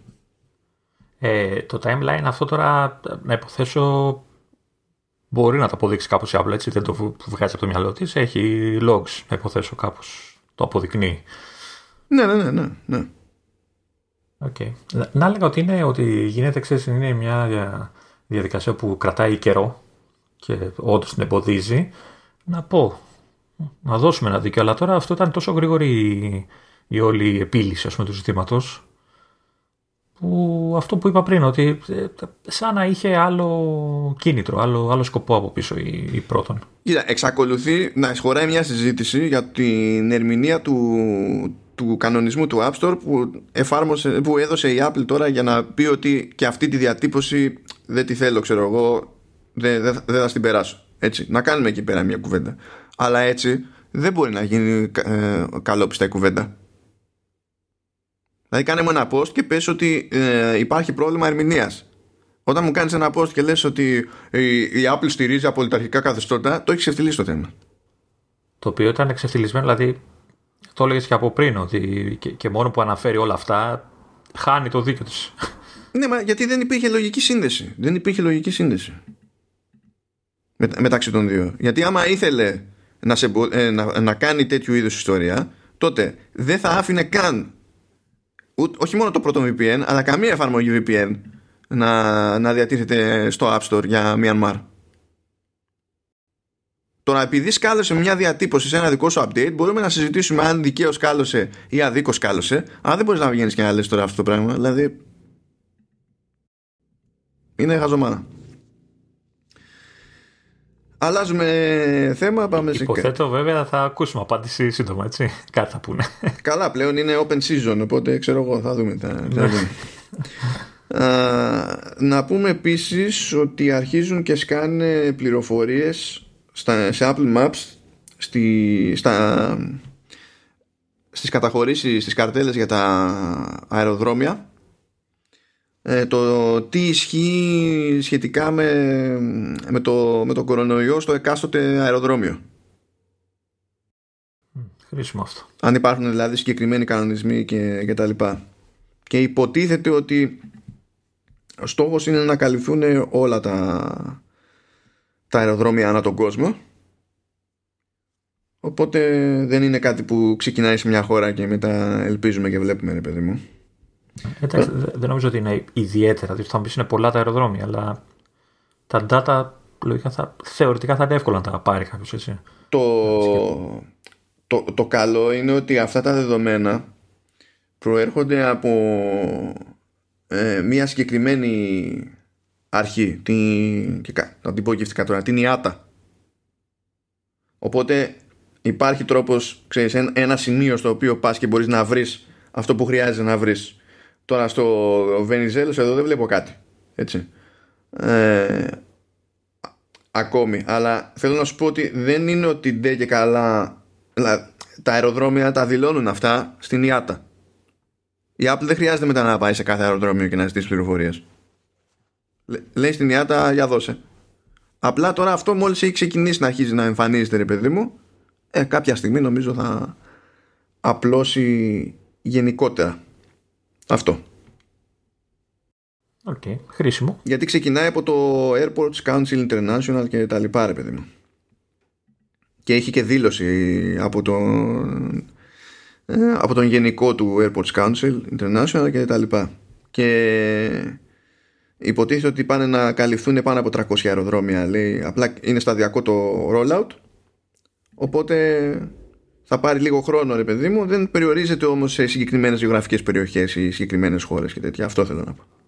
Εντάξει, μας θα ταξιδέψουμε πιο μετά. Εντάξει. Ε, ναι, ναι, εντάξει. Σιγά μου. Και τι, τι έγινε. ε, έτσι το ξέπαρκο νέο ε, που δεν περίμενα. Έσκασε η Adobe. Ναι, με, με συνδρομή. Ε, συγκεκριμένα για iPad. Δηλαδή φάση πώς είναι το, το Creative Cloud, δώσε τόσα το μήνα, ξέρω εγώ, και έχεις πρόσβαση σε αυτήν, αυτήν και αυτή την εφαρμογή. Εδώ έχει ένα πακέτο που είναι Photoshop, Illustrator, Fresco, Spark Post και η εφαρμογή Creative Cloud, ε, με πρόσβαση σε Adobe Fonts, Behance, Portfolio ε, και εκατό γίγα αποθηκευτικού χώρου στο, στο Cloud. Και αυτό πηγαίνει δεκαπέντε δολάρια το μήνα ή εκατόν πενήντα δολάρια το... το χρόνο. δεκαπέντε. Α, το... Ναι, δεκαπέντε δολάρια Α, το μήνα. μήνα. Ναι, ναι, ναι, ναι. Ή εκατόν πενήντα δολάρια το... το χρόνο. Και αυτό είναι λίγο περίεργο, διότι καταλαβαίνω ότι σου δίνει ένα υποσύνολο, ας πούμε. Γιατί προφανώς άμα πλήρωνες έτσι κι αλλιώς όλο το Creative Cloud, έτσι κι αλλιώς εκάλυπτε και σε iPad, έτσι δεν είναι ότι... Α, αυτό ήθελα να ρωτήσω, ότι αν το πάρεις στο Mac, στο πι σι, καλύπτεις και τα, τα ναι, mobile, έτσι. Ε, έτσι κι αλλιώς εκάλυπτε ως προς αυτό, δηλαδή δεν είχε, δεν είχε κάποιο περιορισμό. Απλά έφτιαξε, δηλαδή, ένα πακέτο που είναι συγκεκριμένα για αυτόν, που θα τα κάνει όλα αυτά, που το επιτρέπουν οι συγκεκριμένες εφαρμογές τουλάχιστον, αλλά μόνο σε iPad. Ναι, γιατί είμαστε σε μια εποχή που πολλοί δεν έχουν πια λάπτοπ, δηλαδή τους καλύπτονται με ένα τάμπλετ, ίσως, έτσι. Οπότε... Ε, γιατί δουλειές όμως? Δηλαδή ποιος θέλει να δουλέψει Photoshop και έχει μόνο, μόνο tablet? Εντάξει, γιατί όχι. Άμα η δουλειά του δεν είναι, ξέρεις, κάτι πολύ βαρύ, κάνει κάποια συγκεκριμένα πράγματα. Και θεω, θεωρώ ότι το Photoshop σιγά σιγά και όλα αυτά τα, της Adobe, όπως έχουν ήδη υποσχεθεί, θα βελτιωθούν και θα γεμίσουν από λειτουργίες που λείπουν κτλ. Δεν νομίζω ότι θα έχει θέμα κάποιος. Όχι, δεν λέω ότι θα έχει θέμα. Απλά προσπαθώ να σκεφτώ άτομα που έχουν ανάγκη τέτοιες εφαρμογές. Ε, Illustrator, ας πούμε, αυτός που ζωγραφίζει, σχεδιάζει με, με pencil. Ναι, αυτό, αυτό δεν σημαίνει. Ναι, καταλαβαίνω γιατί βολεύει το πέντε σε αυτή την περίπτωση. Αυτό δεν σημαίνει όμως ότι ε, βολεύεται να, να ολοκληρώσει όλο το workflow στις σύντσες που του δίνει ένα iPad, ας πούμε. Μπορεί και να βολεύεται. Δεν, το, δεν ξέρεις τώρα ο καθένας πώς το. Ναι, δεν ξέρω. Γι' αυτό, γι' αυτό μένω με, τη, με το ερωτηματικό. Ναι. Δηλαδή, μου μένει εμένα η απορία αν αυτό το προϊόν, αυτή η συνδρομή ως πακέτο, είναι κάτι το οποίο μπορεί να απασχολήσει ικανό αριθμό ατόμων που ναι, να... Αυτό ναι. Και ότι όσο πιο σοβαρά, όσο πιο πολύ έχεις ανάγκη αυτές τις εφαρμογές, μου φαίνεται τόσο πιο απίθανο να τη βγάζεις μόνο με iPad. Μπορώ να καταλάβω ότι κάποιος μπορεί να, ε, να μην έχει κάτι άλλο, να έχει iPad και να θέλει να κάνει κάποιο είδους αρχή με όλα αυτά τα πράγματα μέχρι να, αλλά πώς να είναι αυτή ώστε να πεις, ξέρεις ότι... Θυμάσαι την τιμή ολόκληρου του πακέτου που τα καλύπτει όλα? Νομίζω πρέπει να είναι ε, κάτσα το δω βασικά. Κάτσα το δω. Θα το μοντάρω λίγο εδώ τώρα. Προφανώς και όλο αυτό είναι και μέρος κάποιου είδους συμφωνίας που έχουν κάνει με την Apple, έτσι, όλα αυτά τα, τα πράγματα. Γιατί η Adobe τη στηρίζει την Apple καιρό τώρα, από τότε που έδειξε το Pro. Καλά, δεν χρειάζεται καμιά ιδιαίτερη συμφωνία τώρα γι' αυτό. Ήδη διαθέτης, ήδη διαθέτης. Όλο βασίζεται στο Creative Cloud από πίσω που τρέχει έτσι κι αλλιώς. Ε, plans. Ναι, τώρα αυτό που, που βλέπω εγώ στα πακέτα που έχει τα κλασικά της η, η Adobe, δεν δε φαίνεται να υπάρχει ένα ακριβώς ανάλογο πακέτο. Αν θες να πας για το σύνολο, να τα έχεις όλα, είναι, είναι στην ουσία ένα πενηντάρικο το μήνα.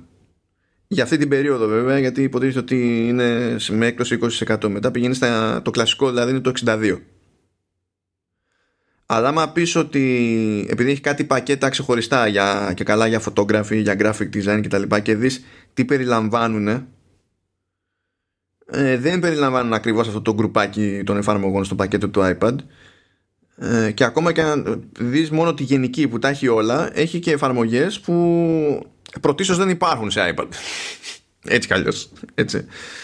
Οπότε από τη στιγμή που δεν υπάρχουν, δεν περιλαμβάνονται. Δηλαδή το iPad δεν έχει πουθενά Premiere, αλλά δεν υπάρχει Premiere. Οπότε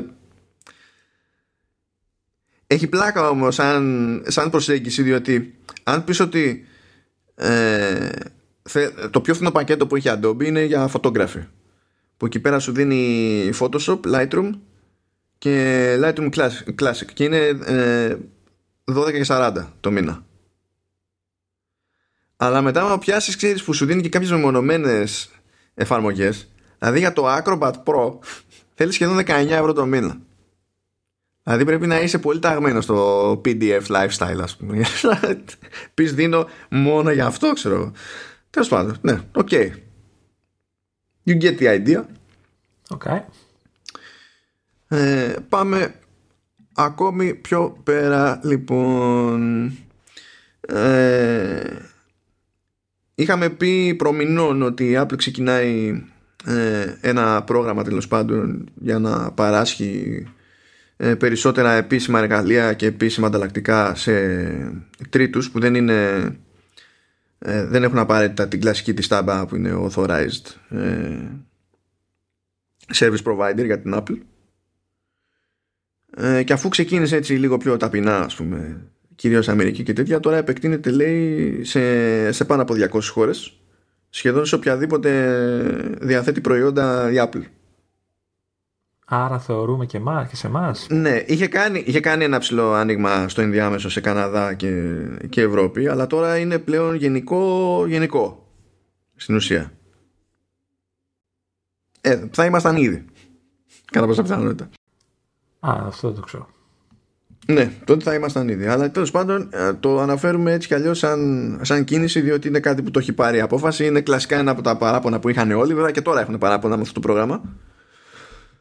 Ε, διότι σου λέει ότι πρέπει να έχεις οπωσδήποτε έναν τεχνικό στη δούλεψή σου που να είναι εκπαιδευμένος από μένα. Και την εκπαίδευση αυτή την περνάς μετά κάθε χρόνο. Και υποθέτω ότι την πληρώνεις κιόλας. Την εκπαίδευση την πληρώνεις, ναι. Δεν πληρώνεις για να μπεις στο πρόγραμμα. για να είσαι ok, ξέρω εγώ, αλλά σου λέει ότι τουλάχιστον πρέπει να υπάρχει ένας που να είναι Apple Certified. Άμα θέλεις πρόσβαση σε, σε όλα τα υπόλοιπα. Γιατί σου δίνει και documentation, σου δίνει και διάφορα άλλα πράγματα που κανονικά δεν. Δηλαδή έπρεπε να τα βρεις με ματσακονιά, δεν στα έδινε. Χυμαδιό. Τώρα βέβαια δεν ξέρω, να σου πω την αλήθεια, στη, στην Ελλάδα αν έχει κάνει κανένα στον κόπο. Ε, να, το, να το εκμεταλλευτεί αυτό το πράγμα. Δεν ξέρω αν το ξέρουν καν. Δεν ξέρω, δεν ξέρω κι εγώ. Λες να κάνω μια γύρα εδώ στα, στα πιο κοντινά να δω, ή θα με πετάξουν έξω. Έτσι και κάνω πολλές ερωτήσεις. Θα σε πετάξουν έξω. Ωραία. Ωραία. Μ' αρέσει γιατί γεμίζει τη ζωή μου αισιοδοξία, Λεωνίδα. Λες και δεν ξέρω μόνος μου, ας πούμε. Ε, αφού ρωτάς. Άμα, άμα ξέρεις, δεν ρωτάς. Όχι από απεσιοδοξία, αυτό θέλω να πω. Ξέρω και από όλους. Ε, και ένα έτσι γρηγοράκι. Βγήκε λοιπόν η Apple και ανακοίνωσε τα πλάνα της για, για ντάμπλιου ντάμπλιου ντι σι. Θα κάνει. Πώς? Θα κάνει. Αυτά είναι τα πλάνα της. Ναι, μα θα έκανε έτσι κι αλλιώς. Δεν υπήρχε περίπτωση να μην κάνει. Ε, θα τρέξει λέει από εφτά Ιουνίου μέχρι έντεκα Ιουνίου. Θα είναι και πάλι πλήρως online, όπως και πέρυσι. Δεν πρόκειται να μαζευτεί κόσμος πουθενά. Οπότε δεν αλλάζει κάτι συγκλονιστικό σε φόρματ. Εκτός πια, ξέρεις, αν τους έχει έρθει καμιά φαϊνή ιδέα που πέρυσι επειδή έπαιζε άλλη πίεση δεν είχαν προλάβει, ξέρω εγώ. Εμένα με νοιάζει να υπάρχει Φεντερίκη να τρέχει κάπου βέβαια πέρα δόθε. Και θα είμαι ευχαριστημένος. Εκτενισμένος πάντα. Ε, αλίμονο, αλίμονο. Γιατί είπαμε, δηλαδή, έχει να στηρίξει και, ένα, και το username του, έτσι. Δηλαδή, το, δεν μπορεί να λέγεσαι Airports Run και να μην φτιάχνεις το μαλλί. Δεν γίνεται. Δεν γίνεται. Οπότε θα το, θα το δούμε και αυτό. Ή, είπες πότε? Δεν άκουσα. Ναι, εφτά Ιουνίου με έντεκα Ιουνίου. Okay, οπότε ε, εκεί θυμίζω ότι θα δούμε για πρώτη φορά τα καινούργια λειτουργικά σε όλες τις συσκευές, έτσι. Ναι, ναι, ναι, πρώτη ναι. μέρα συνήθως η παρουσίαση. Και επειδή είναι και online, προφανώς ε, όλοι οι developers έχουν πρόσβαση. Δεν είναι σαν και πρώτα που υποτίθεται ότι έπρεπε να μπουν σε λοταρία, να τους κάτσει το εισιτήριο, να πληρώσουν το εισιτήριο, να, να ματώσουν για το εισιτήριο βασικά, το οποίο είναι, είναι πιο ακριβό από τα αεροπορικά, τα, το πηγενέλα. Να βρούνε τρόπο να μείνουν στο Σαν Φρανσίσκο χωρίς να μπουν φυλακή μετά. Ε, γιατί και εκεί οι τιμές είναι τερμαθερό, ξέρω εγώ. Να τους μείνει κανένα λεφτό για να τρώνε τις μέρες που είναι εκεί. Και τα λοιπά και τα λοιπά. Και τουλάχιστον έκανε και ένα update εκεί πέρα στο developer app η Apple. Δεν ξέρω γιατί χρειάστηκε τόσο πολύ για να γίνει λίγο πιο ανθρώπινο το layout και να μην χρειάζομαι μεγεθυντικό φακό, ας πούμε, για να διαβάσω τη διάολη λέει. Αλλά τέλος πάντων έκανε και μια απόπειρα. Θέλει και άλλη βελτίωση βέβαια, γιατί άμα μπει σε κάποια δημοσίευση πάλι το layout είναι κουφό. Ειδικά όταν το βλέπεις σε Mac. Σε iPad μπορεί να βγάζει νόημα και σε iPhone πάλι μπορεί να βγάζει νόημα. Σε Mac δεν βγάζει νόημα. Αλλά τουλάχιστον το intro page πλέον δεν είναι τραγέλαφος. Είναι πιο, πιο εντάξει. Και τώρα, Λεωνίδα, ερχόμαστε στα δικά σου. Στα δικά μου? Ποια είναι στα δικά μου? σου. Κοίταξε να δεις. Ε, ε, μεταξύ των δυο μας είσαι ο μόνος που έχει οποιαδήποτε επαφή με, με Apple Watch. Εγώ αρνούμαι ah. να, να αγοράσω για τους γνωστούς λόγους. Μέχρι να μου γίνει το χατήρι δεν, δεν κουνιέμαι. Ναι, θέλεις ε, σήμεση. Ναι, ναι, απλά δεν, δεν, δεν κάνω κίνηση αλλιώς, λυπάμαι. Λυπάμαι. Οπότε, κάτσε εδώ να, να σκαλίσουμε τη, τη σκέψη μας τώρα για την όλη φάση.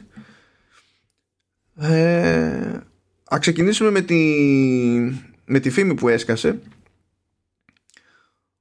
ότι σκέφτεται να φτιάξει κάποιο μοντέλο η Apple που να είναι πιο ανθεκτικό και καλά να κάνει για πιο βάναυση χρήση και για extreme sports και, και τα λοιπά. Θα το πει Watch Pro. Κοίτα, θε, θεωρητικά μπορεί να το πει sport, γιατί νομίζω έχει κόψει την ονομασία sport. Σωστά. Βέβαια, δεν ξέρω αν θα μπλέκει με τα λουράκια μετά, τα sport band και αυτά. Είναι ένα Apple Watch Sport με sport band. Ε, αυτό συνέβαινε και πριν. Δεν συνέβαινε και πριν.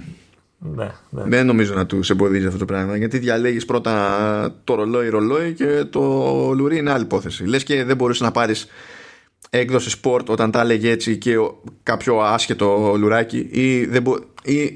και να μην είχες πάρει το sport, ας πούμε, μπορούσες να πάρεις ε, sport band. Δεν, δεν, δεν σε περιορίζει τώρα σε αυτό, είναι άλλο τον άλλο, άλλο πιστεύω. Τώρα ε, έχω την περίεργα, λέει για rugged smartwatch και τέτοια.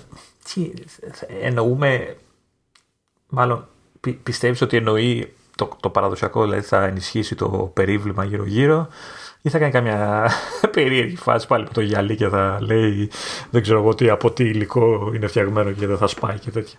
Όταν λένε για rugged, τότε μιλάνε για το, για το σύνολο. Αλλιώς δεν έχει νόημα. Δηλαδή, τουλάχιστον η φημολογία για αυτό το πράγμα λέει. Γι' αυτό και βλέπω ότι για να καταφέρει οποιοδήποτε να εξηγήσει το τι εννοεί ο ποιητής με τη συγκεκριμένη φήμη, γίνονται αναφορές στα, στα G-Shock της Casio. Όπου είχα κάποτε τέτοιο πράγμα. Όχι και αυτό εγώ, που εγώ. Βλέπω, αλλά. Κι εγώ. Οπότε πρέπει και, πώς να σου πω, και η κάσα σου πρέπει να είναι πιο ανθεκτική. Και το, και το γυαλί σου προφανώς πρέπει να είναι ανθεκτικό. Που, εντάξει, δεν είναι, στο γυαλί φαντάζομαι ότι δεν είναι ντε και καλά ανάγκη να κάνει κάποια υπερπαπάτζα. Και θα μπορούσε, ξέρεις, να βάλει κανένα διπλό, ξέρω εγώ, για να αντέχει περισσότερη πίεση, υποβρυχίως και τέτοια. Το πιο πιθανό είναι να. Άμα φτιάξει το περίλημα, να το κάνει να είναι πιο, ξέρεις, πιο μέσα το τζάμι. Να εξέχει κάπως το περίβλημα, ώστε να, όταν το χτυπάς να έχεις πιθανότητα να χτυπάει στην άκρη και όχι πάνω στο τζάμι. Και να, βάλει, να φροντίσει να έχει και καλύτερη αδιαβροχοποίηση, ας πούμε, ώστε να αντέχει περισσότερο. Φαντάζομαι τέτοια πράγματα είναι προβλεπ... Δηλαδή, αν πεις ότι ξέρεις, ο Μπούσλας είναι το τι κάνει τόσα χρόνια η Casio με G-Shock, που είναι νομίζω η πιο γνωστή σειρά αυτής της λογικής, θα, θα σέψει, ναι. Ε, δεν ξέρω. Ε, να το δω. Γιατί ξέρεις, συνήθως ε, τέτοιου είδους ρολόγια αλλάζει πολύ το design. Οπότε δεν ξέρω αν θα είναι κάτι που θα μου αρέσει. Και επειδή ξέρεις, είμαι και γνωστός άνθρωπος που συμμετέχει σε πολλά extreme sports και τέτοια. Δηλαδή το πιο επικίνδυνο πράγμα είναι να περνάω από το διάδρομο και να κοπανίσω το χέρι μου σε καμιά πόρτα.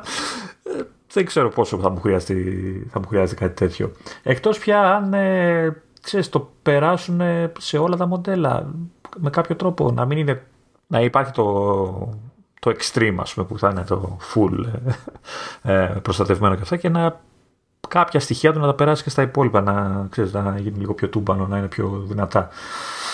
Αυτό. Εντάξει, ε, αυτό το προσπαθεί αλλά... κάθε χρόνο λίγο εδώ, λίγο εκεί. Δεν είναι δηλαδή. Εντάξει.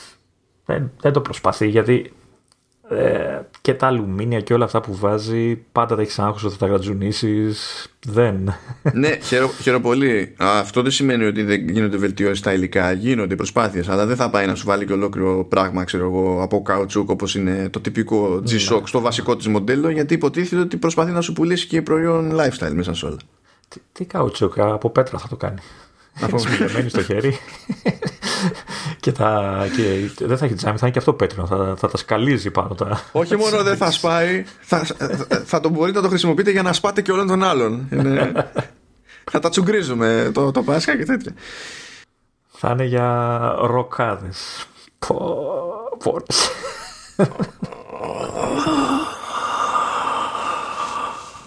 Επιθανάτιος ρόγχος είναι αυτό. Πόνισε αυτό. Πόνισε και εμένα αυτό. Πάντως ε, ε, εγώ θα σταθώ στο πρώτο πράγμα που είπες. Είπες πρώτα να δω το σχέδιο mm. και μετά έβαλες ως παράγοντα το ότι ξέρεις, που λες περιπεκτικά, ως γνωστό να ασχολούμαι πολύ με extreme sports και τα λοιπά. Έβαλες πρώτα το αισθητικό της υπόθεσης, το αν θα σου κάνει κλικ, ας πούμε, στο μάτι για τον οποιοδήποτε λόγο, που νομίζω ότι αυτό ενδέχεται να είναι και το πιο σημαντικό, διότι εκ των πραγμάτων θέλω να πιστεύω η, ο κόσμος που ασχολείται στα σοβαρά με extreme sports και τα λοιπά μάλλον είναι μειοψηφία στον πλανήτη Γη. Μάλλον. Δεν το ξέρω αυτό. Δηλαδή, okay. ε, αλλά αλλά ε, ε, μην μη πηγαίνεις σε, σε ακραία παραδείγματα, γιατί υπάρχουν πάρα, εδώ στην Ελλάδα υπάρχουν πάρα πολλοί άνθρωποι που ξέρω εγώ ασχολούνται, ξέρεις, ψάρεμα, κυνήγια, πράγματα που είναι δραστηριότητες πιο normal, αλλά που χρειάζονται ρολόγια που να αντέχουν, γιατί όσο και να το κάνεις οι συνθήκες είναι πιο σκληρές από τον ναι, ναι, ναι. χρήστη. Απλά ό, όλους αυτούς μαζί να τους βάλω δεν είναι ορισμός του mainstream, ρε παιδί μου, αυτό θέλω να πω. Ωστόσο ναι. νομίζω ότι η εμπορική επιτυχία μιας σειράς όπως είναι τα G-Shock τόσα χρόνια, ας πούμε, δείχνει ότι πουλάει και εκτός αυτού του συνόλου. Ακριβώς yeah. επειδή ο άλλος απλά μπορεί να γουστάρει, ρε παιδί μου. Κοίτα, ε, για μένα θα παίξει και ρόλο η διαφορά στη τιμή. Δηλαδή, αν είναι μια τιμή που είναι κοντά στο απλό και είναι και όμορφο και δεν σε χαλάει κτλ. κτλ ο άλλος που ξέρεις, ή κι εγώ, ας πούμε, θα πω, ξέρεις, οκ, okay, why not? Άμα δεν με χαλάει οπτικά και είναι λίγα τα λεφτά που είναι να δώσω, γιατί να μην το έχω να προστατεύεται και λίγο παραπάνω. Αλλά το design νομίζω μετράει. Είμαι, είμαι πολύ περίεργος να δω τι σημαίνει κάσα πιο ανθεκτική, ξέρω εγώ, από, από την Apple, διότι γενικά τα design σε τέτοιες περιπτώσεις, ασχέτως ε, κατηγορίας προϊόντος, δηλαδή ακόμα και σκληρό δίσκο να πάρεις με επένδυση, ξέρω εγώ, ή ες ες ντι με επένδυση, ξέρεις, για να τρώει τούμπες και να ζει, ε, έχουν μια αισθητική χή, ρε παιδί μου. Τίποτα, είναι δίσκοι, ξέρω εγώ, τυλιγμένοι με ένα κάτι. Ναι, απλά θα είναι έντονο χρώμα. Άμα, σου, άμα τους παίρνει να έχουν, ξέρω εγώ, πιο έντονες γραμμές, θα, θα έχουν. Καλά, πάλι αν γυρίσουμε στο παράδειγμα των, των G-Shock, είναι ένα πράγμα που έχει οκτώ δισεκατομμύρια αγωνίες πάνω, ξέρω εγώ, που δεν ξέρω αν όλα αυτά είναι συμβατά με τον εγκέφαλο της Apple. Γι' αυτό λέω ότι είμαι πολύ περίεργος τι μπορεί να σημαίνει τέτοιο design από την Apple. Πολύ, πολύ περίεργος. Αν δεν έχεις κάποια άλλη σκέψη, να πούμε. Όχι, όχι.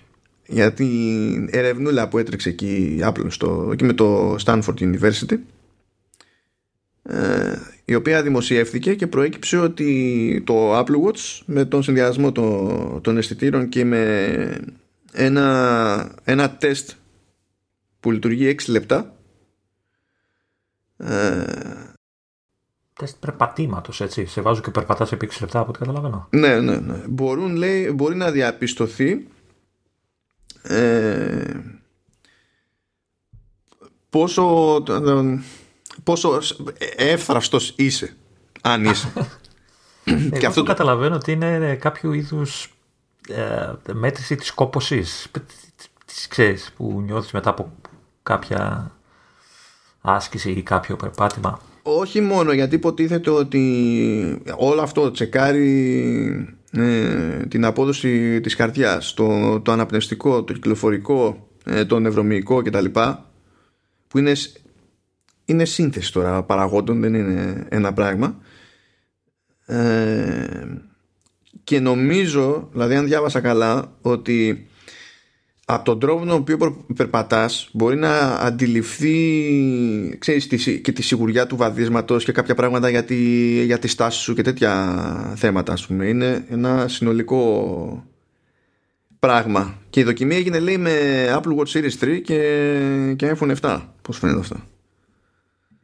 Okay, άρα, άρα θεωρητικά, αν ποτέ βγει, θα καλύπτει πολλά μοντέλα. Θε, θεωρη, θεωρητικά ναι.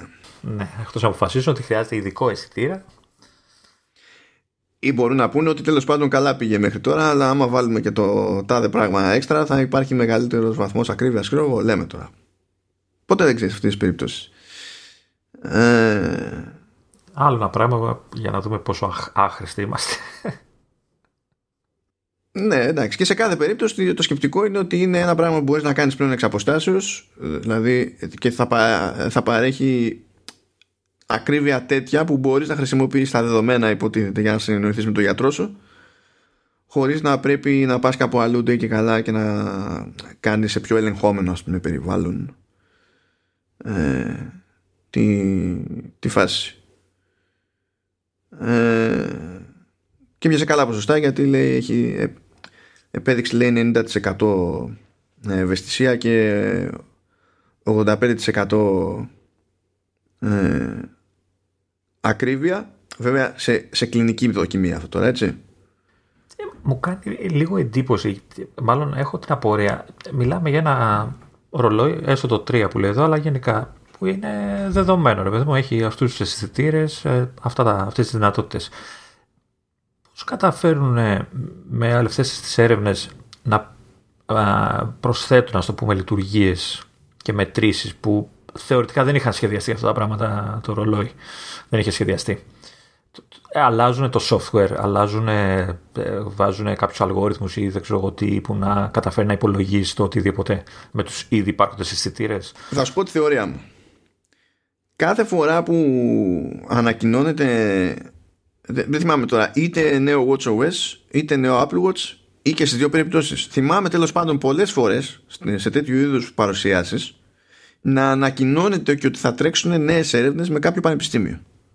Ναι, το θυμάμαι αυτό, το, το ξέρω.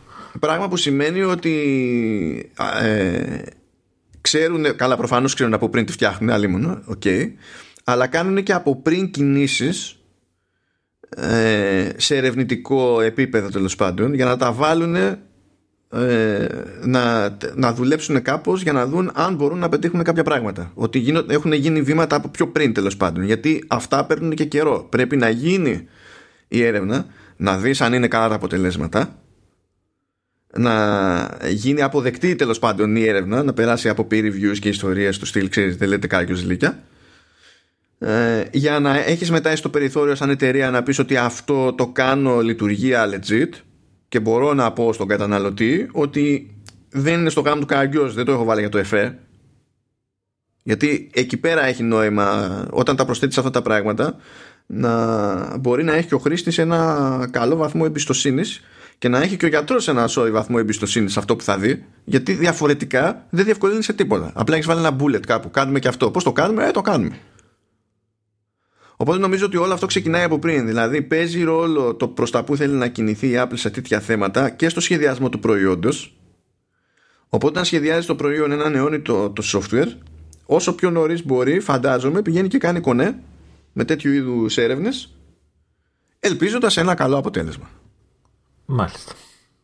Okay. Καλά τα πάει γενικά. Αλλιώς μου φαίνεται πολύ περίεργο και μου φαίνεται ότι θα έκανε και πολύ περισσότερο καιρό, ας πούμε, να φτάσει το αποτέλεσμα στο, στον καταναλωτή. Όχι, εγώ ε, σου λέω, εμένα απορία γεννιέται γιατί λες καρδιακός ρυθμός. Οκ, okay, έχει αισθητήρα συγκεκριμένα. Ε, οξυγόνο τώρα στα τελευταία. Πάλι έβαλε αισθητήρα, δεν ξέρω, άλλαξε τον αισθητήρα κτλ. Αυτά είναι τόσο γενικά, τόσο αφηρημένα, στο πούμε, σαν έννοιες που λες, ρε παιδί μου, τι ακριβώς αλλάζουν. Μάλλον έχουν να κάνει με το software, εγώ πιστεύω. Δηλαδή, αναπτύσσουν κάποιο μηχανισμό υπολογισμού που αξιοποιεί τους υπάρχοντες αισθητήρες και καταφέρνουν να έχει το αποτέλεσμα που θέλουν. Κάπου, κάπως έτσι το, το, το, το, το σκέφτομαι εγώ. Μα το ζήτημα είναι ο αλγόριθμος. Το, δηλαδή, ε, το, ε, χρειάζεσαι από τη μία hardware που να σου δίνει αξιόπιστες μετρήσεις και από την άλλη έναν, ε, έναν αλγόριθμο που να έχεις επινοήσει εσύ, που να παίρνει αυτά τα δεδομένα και να μπορεί με αυτά τα δεδομένα να βγάλει κάποιο ευρύτερο συμπέρασμα με ένα βαθμό ακρίβειας που να καθιστά την όλη φάση αποδεκτή. Αυτό είναι στην ουσία και το ερευνητικό κομμάτι, έτσι. Δηλαδή, δεν μπορεί η Apple να βγει και να πει, γιατί δεν είναι το αντικείμενό της, ότι με αυτά τα δεδομένα μπορούμε να πετύχουμε αυτό το πράγμα. Δεν, δεν είναι γιατροί άνθρωποι. Πρέπει να το κάνουν κάποιοι άλλοι. Και πρέπει να γίνει και, και γενικότερα αποδεκτό ότι έχουν νόημα όλα αυτά τα πράγματα. Οπότε προφανώς έχει να κάνει με software. Και για το software είναι που γίνεται πάνω απ' όλα η έρευνα.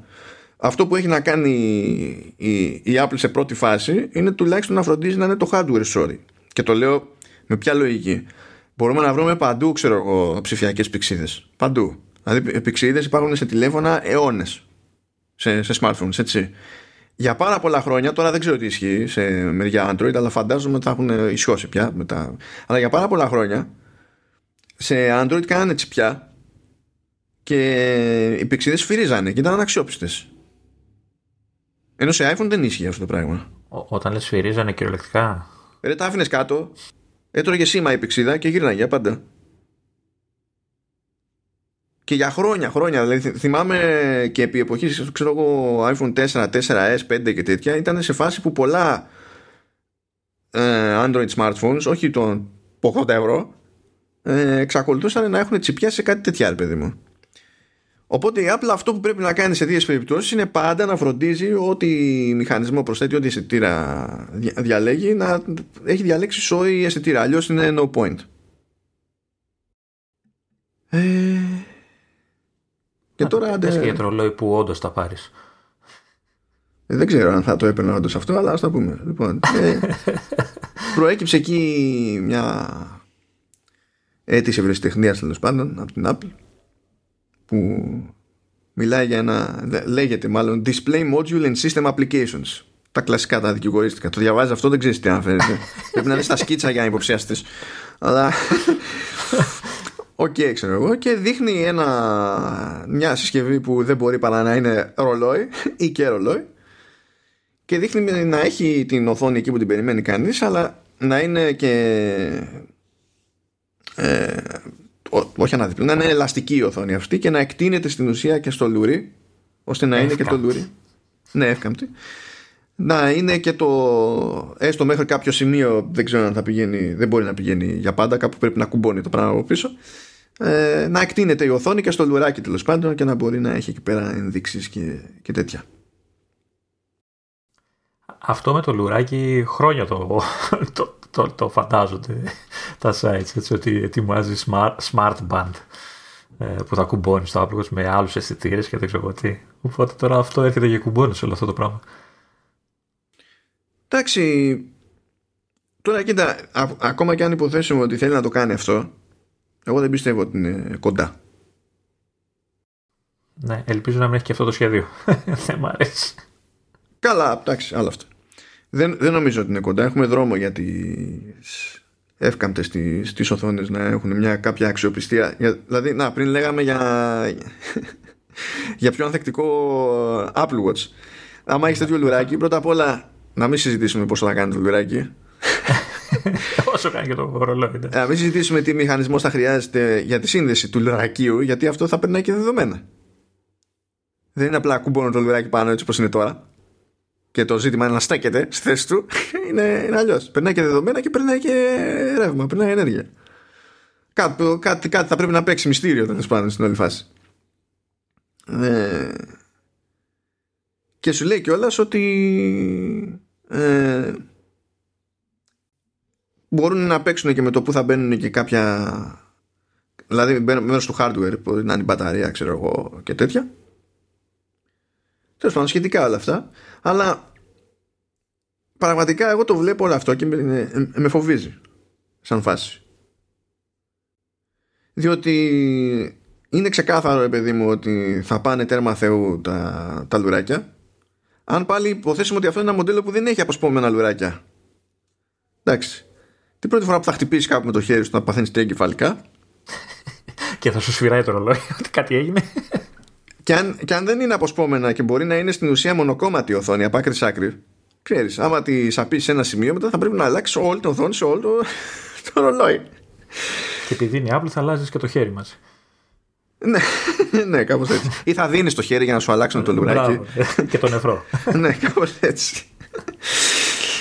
ε, και έχω και την απορία πάντα σε τέτοιες περιπτώσεις. Έτσι. Τι είδους πληροφορία, ρε παιδί μου, θα είχε νόημα Να, να, να μπαίνεις στα πέριξ με τρόπο τέτοιο που να είναι χρήσιμη η προβολή εκεί. Τώρα θα μου πεις ποιοι είμαστε εμείς. Δηλαδή η Apple κάθεται και από αυτόν σε θέματα γιου εξ, ας πούμε, σαν να μην υπάρχει αύριο εκεί, εκεί. Εντάξει, είμαστε άμπαλοι. Αλλά μου θυμίζει λίγο, όχι στον ίδιο βαθμό, αλλά μου θυμίζει λίγο εκείνη την τάση, ξέρεις, με τις καμπυλωτές τις οθόνες στην άκρη του τηλεφώνου που σου έλεγε ότι θα μπορούν να εμφανίζονται σε μια γραμμούλα δεδομένα άμα κοιτάζεις από το πλάι το τηλέφωνο και λες είναι προφανές ότι αυτό θα είναι άχρηστο και βγήκε άχρηστο.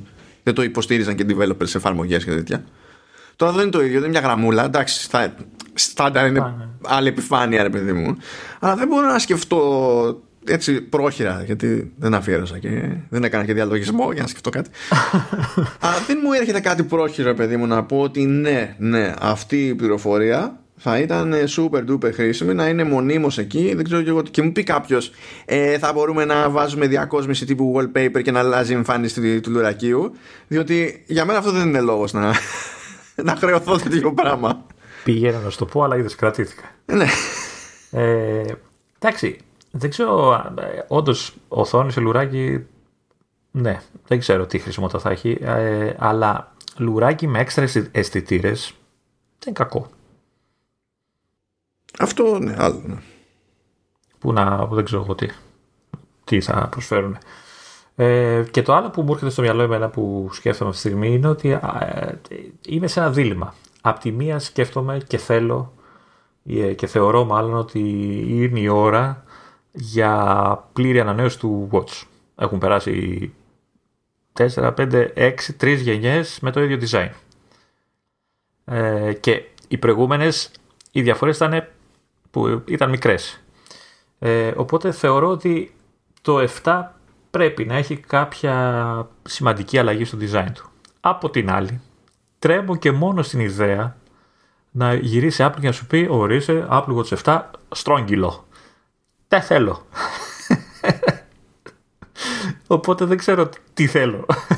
Πώς μπορεί να αλλάξει το design χωρίς να γίνει στρόγγυλο, ας πούμε. Ναι, και εγώ δεν έχω κανένα συγκλονιστικό καημό για, για στρογγυλό, η αλήθεια είναι. Γιατί εντάξει, χάνεις, εκ των πραγμάτων χάνεις χώρο για, για πληροφορία, όπως και να το κάνεις. Δηλαδή. Πέρα από το πρακτικό του θέματος, για μένα το σχήμα του Watch, του Apple Watch, του δίνει το χαρακτήρα του. Ναι. Πώς κάποτε λέγαμε ότι το home button του iPhone έδινε το, το στίγμα ότι είναι iPhone κτλ. Αυτό το πράγμα. Ε, δεν κυκλοφορούν. Ε, δηλαδή, από όσο έχω δει, τα περισσότερα smartwatch είναι στρογγυλά. Ε, δεν μου έρχεται κάποιος στο μυαλό που είναι τετράγωνο. Είναι το μόνο τετράγωνο. Μ' αρέσει που είναι ξεχωριστό, που ξεχω... το βλέπει κάποιος στο μαγαζί και λέει αυτό είναι Apple Watch. Υπά... Μάλλον ψέματα. Υπάρχουν κάποια που ήταν από μηνύσεις και τέτοια. Αλλά εγώ λέω τώρα για ευρείας κατανάλωσης και κυκλοφορίας. Ε, μ' αρέσει αυτό.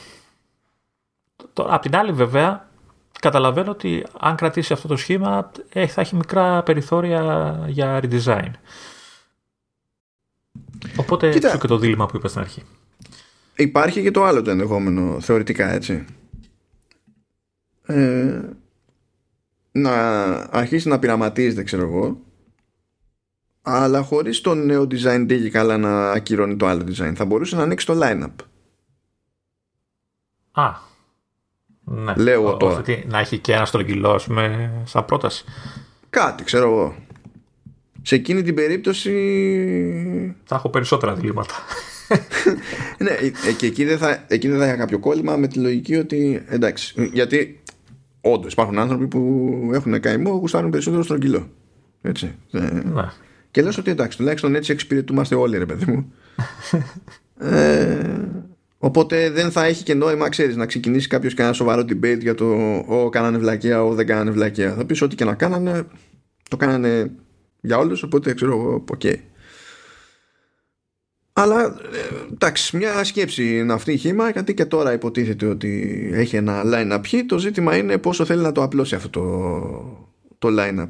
Και το λέω με, το, με τη λογική ότι κάποτε, ρε παιδί μου, έτσι ήμασταν και στις εποχές που το iPod ήταν ένα και μετά ήταν ολόκληρη σειρά από πράγματα. Και ξεκίνησε το iPhone και το iPhone ήταν ένα. Και φέτος είδαμε, ναι, θα πει κάποιος ίδιο design, ξέρω εγώ, κατά βάση και τα λοιπά, είναι mix. Ναι, αλλά ε, φέτο, φέτος, τέλος πάντων, το είκοσι είκοσι έσκασε και στην ουσία είχε τέσσερα νέα μοντέλα. Σαν, σαν προτάσεις, ρε παιδί μου. Και αντίστοιχα το ίδιο με το, με το iPad. Είχε ξεκινήσει, πένα, και όλα απλώνει και όλα απλώνει και όλα απλώνει. Και δεδομένου ότι πηγαίνει το Watch, πουλάει, δηλαδή δεν είναι ότι ε, έχει αμφιβολίες η Apple. Αν υποθέσουμε ότι, ξέρεις, είναι να τηρήσει κάποιο είδους παράδοση ή άλλη, ίσως να έρθει κάποια στιγμή που να βγάζει νόημα να ξεφύγει από, το κλασικό, από, το, από την κλασική λογική του line-up, ότι απλά κρατάω τα παλιά και έχω, να, δε, έβγαλε τώρα ένα ες ι, ξέρω εγώ, είχε το Sport αλλά τώρα δεν έχει το Sport, είχε τα Edition, αυτά αδικο, αδικοχαμένα, δεν ξέρω γιατί. Γιατί άραγε. Ε, ναι. Οπότε, εντάξει, αναρωτιέμαι μήπως τη βγάλουμε έτσι.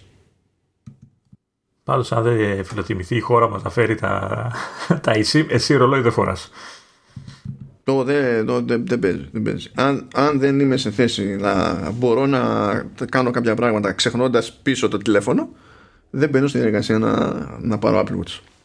Η πλάκα είναι ότι αν είσαι σε χώρο με Wi-Fi, μπορείς να το ξεχάσεις το τηλέφωνο, αλλά πρέπει να είσαι σε χώρο με Wi-Fi και ε, πριν το ξεχάσεις να έχεις τουλάχιστον συνδεθεί μια φορά με το κινητό σου, ώστε να ξέρει ότι είναι αξιόπιστο Wi-Fi κτλ. Ώστε μετά μπορεί να κλείσει το κινητό και το ρολόι συνδέεται μόνο του κατευθείαν με Wi-Fi. Και ναι, λέτε, εντάξει, δεν το αυτό θέλω. Αυτό δεν λειτουργεί, σε, δεν λειτουργεί έξω αυτό.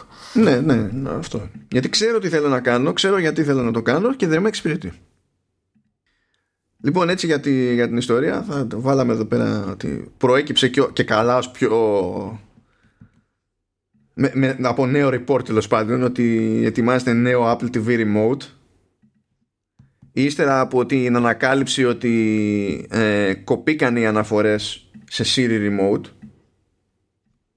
στο, στο τι βι ο ες. Εμφανίζεται κάτι που λέγεται, ξέρω εγώ, Apple τι βι Remote, όχι Siri Remote. Και για την ιστορία έχω βάλει ένα Twitter thread από τον τύπο που όταν ήταν στην Apple, μεταξύ άλλων, έφτιαχνε την, την εφαρμογή Remote για iOS. Και λέει στη, στο thread αυτό ότι το, πίεσε στο σήμα του για να γίνει αυτό, και ενθουσιάστηκε τότε ο Jobs και είπε ο Jobs ότι έτσι θέλω να είναι το επόμενο Remote για το Apple τι βι. Και κάπως έτσι φτάσαμε στο Siri Remote. Ε, να, να, να, δεν μπορώ να πω. Απ' τη μία λέω τι, αφού μια χαρά. δεν, δεν, δεν, ε, δια, διαβάστε το Twitter ότι... thread, διαβάστε το Twitter thread, διότι λέει κάποια πράγματα για την εφαρμογή Remote που ήταν, ας πούμε, η πρώτη εφαρμογή που βγήκε στο App Store και είχε χρησιμοποιηθεί και για το testing του App Store εσωτερικά πριν βγει live το App Store, και έχει κάποια άλλα πραγματάκια για πράγματα που ήλπιζε να κάνει, είχε, είχε κάνει δοκιμαστικά αλλά δεν βγήκανε ποτέ στην εφαρμογή τη legit κτλ. Έχει... Είναι ωραία ιστοριούλα. Αλλά έχει μέσα σε, σε αυτή την ιστορία και αυτό που είπα. Ε, και... Εγώ να πω την αλήθεια, επειδή το χρησιμοποιώ ε, αρκετό καιρό, ε, δεν μπορώ να πω ότι δεν με βολεύει. Έχει κάποια πραγματάκια που με βολεύουν όταν... Ε, εντάξει, είναι ηλίθιο το swipe και αυτά, είναι λίγο κάπως, θέλει συνήθεια. Αλλά το ότι... Ε, δεν χρειάζεται να το στρέφεις προς τη συσκευή γιατί είναι Bluetooth. Το ότι μπορείς να αυξομειώνεις την ένταση του ήχου και της τηλεόρασης ασχέτως αν ανοιχτό το Apple τι βι, και αυτό βοηθάει γιατί όταν το, το, το καταλαβαίνω τηλεκοντρόλ της τηλεόρασης δεν είναι ποτέ δίπλα σου και είναι αυτό, βολεύει. Ε, Δεν είναι κακό, δεν είναι βέβαια καλό. Δηλαδή είναι δύο διαφορετικά αυτά πράγματα. Αυτά που ανέφερες τώρα όμως ως θετικά δεν έχουν στην πραγματικότητα να κάνουν με το, με το γενικότερο ε, το, design. Το, το, το Bluetooth του έχει, δηλαδή ότι δεν χρειάζεται να το στρέφεις, δεν είναι infrared και τέτοια. Ναι, αλλά δε, ό,τι σχεδιασμό και να είχε, άμα είχε Bluetooth θα μπορούσε να κάνεις το ίδιο πράγμα. Ε, ε, εκεί βέβαια που είναι αστείο είναι το, το λένε Siri Remote και σε μπάζ δεν υπάρχει Siri. Και να θυμίσω εδώ ότι στο Apple τι βι, ε, μάλλον στις υπόλοιπες συσκευές, παρόλο που δεν έχουμε Siri στα ελληνικά, μπορείς να ενεργοποιήσεις τη Siri. Στο Apple τι βι δεν μπορείς να την ενεργοποιήσεις, γιατί σου λέει δεν είναι στη γλώσσα σου κτλ. Οπότε το βασικό χαρακτηριστικό του, του, του remote αυτού δεν λειτουργεί στη χώρα μας. Δεν υπάρχει Siri, ξέρεις, να μιλάς το. Και στις χώρες που λειτουργεί έτσι κι αλλιώς δεν είναι αρκετά αξιόπιστη λειτουργία. Πώς θα το κάνουμε. Εντάξει. Και καλή μπαταρία έχει, διάρκεια και τα λοιπά. Εντάξει, θα μου πεις τι κάνει. Αλλά οκ. Okay. Και το βασικότερο που λένε ότι είναι συμβατό και το παλιό τηλε... τηλεκοντρόλ που είναι με τα κλικ-κλικ. Ναι, ναι, λειτουργούν όλα. Λοιπόν, και μιας σκέψη για μπαταρίες. Α, φτάσαμε στο θέμα που ανακάλυψες. Καλά, δεν το ανακάλυψα, απλά έτυχε. Ε, γενικά πέρασα την εβδομάδα μου, ε, χωρίς να το επιδιώξω, με ρωτάγανε διαφορετικοί άνθρωποι ε, γενικά για το πώς έχει νόημα να φορτίζονται οι μπαταρίες και διάφορα άλλα πράγματα, τέλος πάντων, σε iPhone, σε MacBook και τα λοιπά. Περίμενε, περίμενα. Τα, τα, τα, τα μύθοι και πραγματικότητες, μπαταρίες. Να το κάνουμε section. Ναι, ναι, έχει παίζει μύθος, η αλήθεια είναι. Και η πλάκα είναι ότι... Χρ... Χρειάζεται να επιμείνω κιόλας στις συζητήσεις αυτές για να με πιστέψει ο άλλος. Δεν το βγάζω από το μυαλό μου αυτό που λέω. Ε, λοιπόν, πήρε, ούτως ή άλλως είναι γνωστό ότι ο Δημήτρης Μπίζας του, του Oversteer, από το αδελφικό αυτό podcast του Half Tune εφ εμ, ε, που πήρε πρόσφατα τις προάλλες, ναι, ναι. Καλεσμένο. Ε, έχει πάρει MacBook Air με, με εμένα. Πάρα πολύ ωραία. Το ίδιο έκανε και ο αδερφός του Βασίλη του Λεοκοπούλου, που ο Βασίλης του Λεοκόπουλος έχει κάνει όλα τα logo που σχετίζονται με, με Half Tune, και το μνημονεύουμε πολλές φορές για την αγάπη του στο χρώμα πορτοκαλί και διάφορα άλλα τέτοια. Το κοινό μου κα... Ναι, σωστό. σωστό. Αυτό είναι όντως το, το, το επίσημο codename, είναι αυτό, πιστεύω. ε, και, και οι δύο ε, έτυχε μέσα στις ίδιες μέρες να σκάσουν και να με ρωτήσουν τέτοια πράγματα, γιατί είναι μαθη, μαθημένοι από Windows Laptop.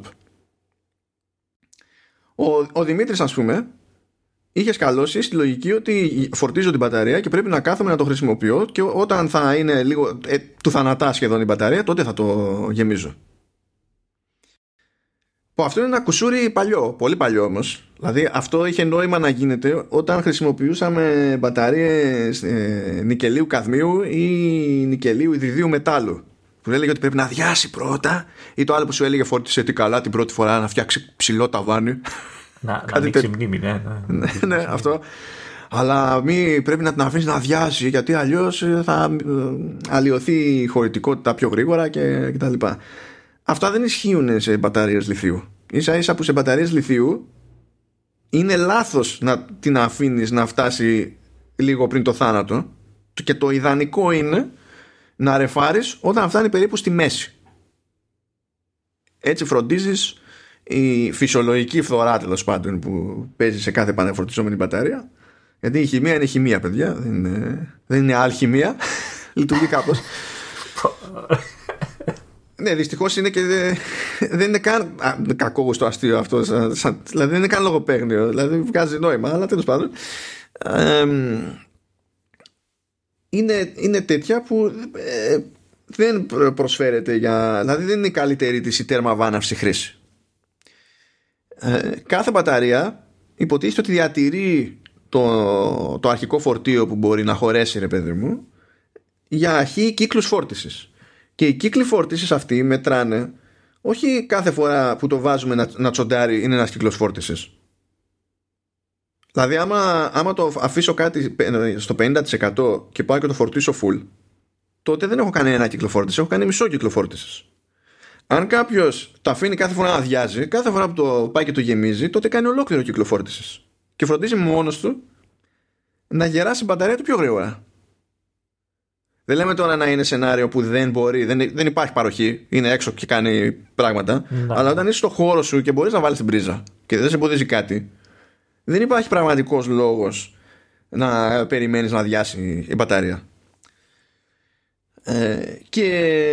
ε, επίσης για τους κύκλους φόρτισης να πούμε εδώ ότι, ότι ακόμα, ακόμα και αν κάποιος φορτίζει, ξέρεις, δέκα δέκα δέκα δέκα τοις εκατό ξέρω εγώ, ναι, πρέπει να συμπληρωθούν εκατό δηλαδή δέκα φορές, ας πούμε, να, το, να το φορτίσει από δέκα τοις εκατό για να πούμε ότι ε, συμπληρωθεί ένας κύκλος. Ναι, ναι, ναι.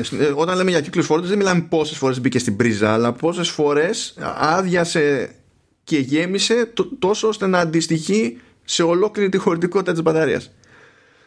Και το ίδιο ισχύει για τα τηλέφωνα, γιατί χρειάστηκε ε, και να τα πω ένα χεράκι σε μια φίλη, διότι εκεί, εκεί δικαιολογείται περισσότερο. Και ε, ε, της έλειπε μια κάποια πληροφορία της ίδιας, αλλά προσπαθούσε να εξηγήσει στη μητέρα της ότι κάποια κολλήματα του παρελθόντος δεν έχουν νόημα. Γιατί λέει δεν το, δεν το αφήνει ποτέ να φορτίζει τη νύχτα, ξέρω εγώ, στην πρίζα και τέτοια. Και λέω, why? Ναι, αυτό ήταν η, επόμενη, ήταν η ερώτησή μου. Ήθελα να το, να το ξεκαθαρίσουμε ότι ε, ουσιαστικά δεν υπάρχει πρόβλημα να μένεις στην πρίζα, έτσι, για ώρες. Δεν υπάρχει θέμα υπερθέρμανσης. Εντάξει, εκτός να πια είναι η μπαταρία. Όχι, ε, καλά, άμα είναι ζαβή μπαταρία, τότε στην ουσία έχει ζαβή μπαταρία. Που αυτό είναι πάντα στο πρόγραμμα. Και εγώ τα λέω τώρα αυτά τα πράγματα και έχω πάθει και με τα δύο MacBook που μου πέρασε από τα χέρια μου ζημιά με μπαταρία. Αλλά δεν έφταιγε αυτό το πράγμα. Δηλαδή, στο πρώτο MacBook Air. Ε, μετά τα εφτά πρώτα χρόνια φούσκωσε η μπαταρία. Μετά τα εφτά πρώτα χρόνια ήμουν ήδη ηλίθιος, γιατί έπρεπε να είχα αλλάξει την μπαταρία τρία χρόνια πριν. Έτσι, δηλαδή την είχα διαλύσει. Φτού, ε, φτού, φτού το λαπτοπάκι μου. Okay. uh, και εκεί το, το Air ήταν και σε εποχές που έκανα, έκανα χρήση legit εκτός μπρίζας. Δηλαδή την είχα, την είχα αλλιώς την μπαταρία. Δηλαδή ήταν κουφό που δεν την είχα αλλάξει. Και με το MacBook Pro του, του δεκαεπτά. Ε, μου βγάλε γρήγορα ζήτημα, γιατί ήταν ζαβή μπαταρία. Και από εκεί που την άλλαξα, ρε παιδί μου, δεν υπάρχει κανένα πρόβλημα γενικά. Να. Εντάξει, το μόνο πρόβλημα που σκέφτομαι εγώ όταν αφήνεις κάποια συσκευή να φορτίζει όλο το βράδυ, κάποια μπαταρία δηλαδή, ε, είναι το οικονομικό. Δηλαδή ότι και ρεύμα, γιατί από όσο ξέρω, όταν φτάνει στο εκατό τοις εκατό τουλάχιστον στα Apple, ξέρεις, αφήνει να ξεφορτίσει λίγο, ξαναφορτίζει, ξέρεις, για να διατηρείται εκεί στο εκατό τοις εκατό. Οπότε. Σε, σε εισαγωγικά και η ρεύμα όλο το, όλη τη νύχτα. Λοιπόν, εκεί δεν είμαι σίγουρος για το τι ισχύει, για το τι γίνεται με την κατανάλωση, ε, διότι μέσα σε όλα είναι και θέμα φορτιστή. Δηλαδή ένας πιο μούφα φορτιστής ε, τραβάει πιο πολύ ρεύμα από αυτό που χρειάζεται για να σου φορτίσει τη συσκευή, ξέρω εγώ, και έχει φύρα. Και παίζει ρόλο ανάλογα με το πώς είναι σχεδιασμένος ο φορτιστής, γιατί μπορεί να τραβάει αυτό που θέλει να τραβήξει και μόνο που τον έχει στην πρίζα, χωρίς να κλείσει κύκλωμα και να συνδέσει τη φόρτιση. Τώρα, αυτά ήταν πιο παλιά φαινόμενα, έτσι. Δεν πιστεύω ότι είναι πραγματική λόγια ανησυχίας τώρα. Δεν, είναι, δεν είμαστε σε εποχή που είναι τόσο μπετά οι, οι φορτιστές. Έτσι, πρέπει να βρεις κάτι που να είναι καραμούφα, ας πούμε, για να Κα, έχεις τέτοια θέματα. Κάνω λάθος, μιας σκέψη για φορτιστές. Κάνω λάθος ε, όταν λέω ότι σε κάποιους ότι ξέρεις τι, να αποφεύγεις και τα μούφα καλώδια. Τρίτον, ξέρεις ότι και το καλώδιο παίζει ρόλο. Ναι, ότι παίζει ρόλο. Άμα είναι κακή κατασκευή, μπορεί να κάνεις mm. μια. Ναι. Και αυτό δεν σημαίνει πάρτε καλώδιο Apple. Απλά πάρτε καλώδιο από κάποια εταιρεία που έχει στον ήλιο μοίρα. Πάρτε, ξέρω εγώ, Πα, θέλετε να πάρετε Anker, πάρτε Anker. Θέλετε Belkin, πάρτε Belkin. Θέλετε μόνο price, πάρτε μόνο price. Αλλά όλοι αυτοί έχουν μια ιστορία και βγάζουν πάρα πολλά προϊόντα. Έχουν συγκεκριμένη πολιτική για, ε, για service, υποθέτω, και τέτοια, ας πούμε. Υποθέτω σε αυτά δεν περιλαμβάνεις ο εταιρείες του Wish. Έτσι. Στο Wish πρώτα απ' όλα παραγγέλνεις και δεν ξέρεις τι θα συμβεί μετά. Έτσι κι αλλιώς. Εντάξει, άσχετο αυτό. Πες δηλαδή, μπορεί να σου έρθει φωτογραφία από καλώδιο. Να σου πει, αφού εγώ αυτό έδειχνα. Στο φωτογραφία ήταν. ε, ναι, ναι. Ε, ε, εγώ να πω την αλήθεια. Ε, ένα άγχος το είχα, το έχω δηλαδή με τους κύκλους φόρτισης. Κυρίως με το iPhone το οκτώ το Plus που έχω. Γιατί είχα, έχω την αίσθηση, βέβαια. Με τα παλιότερα τηλέφωνα δεν είχα και την πληροφορία, τώρα την έχεις πια στα μενού, ε, ότι ξέρεις, τους έφαγε γρήγορα, ρε παιδί μου. Τώρα έκανα εγώ λάθος. Ε, τι τι εννοείς τους έφαγε? Α, τους κύκλους λες ότι έφαγε γρήγορα. Ε, τους, ε, έπεσε τέλος πάντων, όχι οι κύκλοι φόρτισης, ε, το ποσοστό αυτό που λέει υγεία, μπαταρίες και τέτοια που, α, ε, mm. που έχω πέσει. Μου φάνηκε ότι έπεσε πιο γρήγορα, πιο γρήγορα από ό,τι νόμιζα ότι θα πέσει. Αλλά αυτό μπορεί να είναι απλά ιδέα μου, έτσι. Μπορεί, μπορεί και να μην είναι ιδέα σου, γιατί δεν υπάρχει τρόπος να φτιάξει μπαταρίες ώστε όλες να έχουν ακριβώς την ίδια συμπεριφορά. Μπορεί να ήταν εντεμή η μπαταρία. Ναι. Είναι, ακόμα είναι, δηλαδή από την ίδια δεν έχω αλλάξει. Α, ε, και δεν έχω ουσιαστικό πρόβλημα. Εντάξει, έχω καταλάβει ότι ξέρεις, ξεφορτίζει πιο γρήγορα πέρα, από ό,τι παλιά. Α, αλλά επειδή το Plus είχε πάντα αρκετή μπαταρία, ήταν μεγάλη. Έτσι. Οπότε, ε, ναι, ρεφάρει κάπως. Ε, αλλά μου έκανε τότε, σου λέω, επειδή το είχα πάρει καινούριο και τα λοιπά και το, τότε το χάζευα, ήταν και καινούργια λειτουργία στο, στο λειτουργικό, ε, μου φάνηκε αυτό. Τώρα επίσης επειδή το κοίταγα συνέχεια, ξέρω εγώ τι να πω. Να, να πούμε λοιπόν τα, τα εξής βασικά. Ε, ότι καλά, αυτό ισχύει γενικά σε iPhone αλλά και iPad και τέτοια, αλλά και σε MacBook ισχύει από το δύο χιλιάδες ένα, από το πρώτο MacBook Pro τζι φορ με σασί από τιτάνιο. Από τότε υπάρχει ε, πρόβλεψη και στο hardware ώστε να, μην, ώστε να αποφεύγει το λεγόμενο death charge. Οπότε όταν φτάσει η μπαταρία στο εκατό τοις εκατό να μην συνεχίζει ο φορτιστής όντως να δίνει non-stop ρεύμα στην μπαταρία μέχρι να τη σκίσει. Υπάρχει power management chip και controller για αυτή την ιστορία και υπάρχει και η σχετική υποστήριξη αντίστοιχα, ρε παιδί μου, από το software, από το λειτουργικό. Νομίζω, νομίζω ότι ήταν ε, ένα από τα πρώτα πράγματα που μου είχες πει όταν είχα πάρει τότε το laptop, ε, γιατί είχα φόβος εισαγωγικά επειδή το χρησιμοποιούσα τότε πιο πολύ ως desktop και το, ε, το έβαζα στην πρίζα, το, το, μάλλον το, το άφηνα χωρίς πρίζα και κάποια στιγμή το έβαζα γιατί ξεφόρτιζε. Και μου λέγες ότι δεν υπάρχει λόγος. Άστο στην πρίζα. Δεν παθαίνει τίποτα. Ναι, δεν. Και έχει, έχει πλάκα. Ο αδερφός του Βασίλη έκανε πρώτα ένα τσεκ μόνος του. Δηλαδή τι, τι υποτίθεται ότι ισχύει. Και μου στέλνει ένα μήνυμα και μου λέει: κοίταξε να δεις, διάβασα αυτό και αυτό και αυτό. Αλλά μου φαίνεται πολύ καλό για να αληθινό. Οπότε είπα να ρωτήσω. Ισχύει, ισχύει. Και εκεί έχει, έχει και πλάκα, γιατί βλέπεις ότι δεν, είναι φάση does not compute. Δεν ταιριάζει με την προηγούμενη εμπειρία που είχε κάποιος με ανάλογα προϊόντα. Και εκεί είναι και ένας λόγος να γυρίσεις και να του πεις: καταλαβαίνεις γιατί πληρώνεις αυτό που πληρώνεις. παίζουν ρόλο και αυτά. Και δεν είναι κάτι που βλέπεις ένα Spexit, το βλέπεις τεχνικά χαρακτηριστικά και σου λέει «Α, εμείς κάνουμε όλα αυτά τα πράγματα και τις μπαταρίες». Γιατί, τι να σου το πει, αυτό κάνει είκοσι χρόνια. Δηλαδή μπορεί να το έχουν ξεχάσει και αυτοί, ξέρω, που λέει ο λόγος. Το θεωρώ τόσο δεδομένος. Λέμε τώρα. Ε, οπότε πραγματικά δεν υπάρχει θέμα. Αυτό δεν σημαίνει ότι δεν θα βγάλει ποτέ ζημιά η μπαταρία, αλλά δεν θα βγάλει ζημιά από αυτό. Μπορεί να είναι κάτι άλλο, να είναι κάτι άσχετο. Ναι. Γιατί όταν λέμε ζημιά η μπαταρία με death charge, δηλαδή φτάνει σε μια φάση που είναι σαν να κάνει ένα πουφ η μπαταρία και να παραδίδει. Και μετά είναι, είναι γεια, είναι, είναι, είναι νεκρή, ξέρω εγώ, η μπαταρία. Και πρέπει να πας να αλλάξεις μπαταρία. Ε, αυτά δεν, δεν. Και ισχύει πλέον και μια ενιαία πολιτική με το, με τη, με το αυτό που λέει battery health, τέλος πάντων, η Apple, που το έχει στα τηλέφωνα. Και όταν το πρωτοεφάρμοσε την κατηγορήσανε και για throttling, γιατί το, το έγραφε αλλά δεν το έγραφε τελείως ξεκάθαρα γιατί έκανε μαντάρα. Okay. ε, Και το έχει μεταφέρει εσχάτως και σε, και σε MacBook πλέον, όπου είναι υποχρεωτικό σε, σε MacBook στο με laptop εμένα. Μου δεν υπάρχει στο laptop μου. Ναι, είναι, είναι σε μοντέλα, είναι από το MacBook το δώδεκα του δύο χιλιάδες δεκαπέντε και σε οποιοδήποτε άλλο MacBook ή MacBook Pro έχει βγει από το δύο χιλιάδες δεκαέξι και μετά. Ρατσισμός. Και να πούμε ότι, ναι, και, να πούμε ότι και στα MacBook με εμένα, σε αντίθεση με τα άλλα μοντέλα που είπαμε τώρα, ε, δεν μπορεί να απενεργοποιηθεί. Εγώ μπορώ να το απενεργοποιήσω στο σύστημα άμα θέλω. Σε εμένα είναι υποχρεωτική η χρήση του. Και να πούμε τι κάνει, που είναι η ίδια λογική και με, και με iPhone. ε, Βάζουμε στην πρίζα. Θα πάει οπωσδήποτε η φόρτιση μέχρι το ογδόντα τοις εκατό και θα το δείχνει ότι είναι εκεί πέρα, έτσι. Και μετά θα κόψει, εκτός αν βάσει προηγούμενης χρήσης ε, υποθέσει το σύστημα ότι κατά πάσα πιθανότητα από τάδε ώρα και μετά εσύ θα πες να το χρειαστείς εκτός μπρίζας.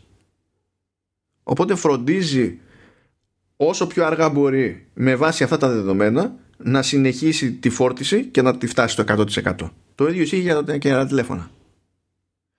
Αν, αλλά, αν έχει κάποιο συγκεκριμένη ρουτίνα, τότε είναι πάρα πολύ εύκολο να μην έχει ποτέ θέμα, να μην αναρωτιέται ποτέ αν θα βγάλει το μηχάνημά του και θα είναι κολλημένο στο ογδόντα τοις εκατό. Αλλά ακόμα και αν αλλάζει η ρουτίνα, και το λέω εγώ επειδή η δική μου ρουτίνα είναι ό,τι να είναι,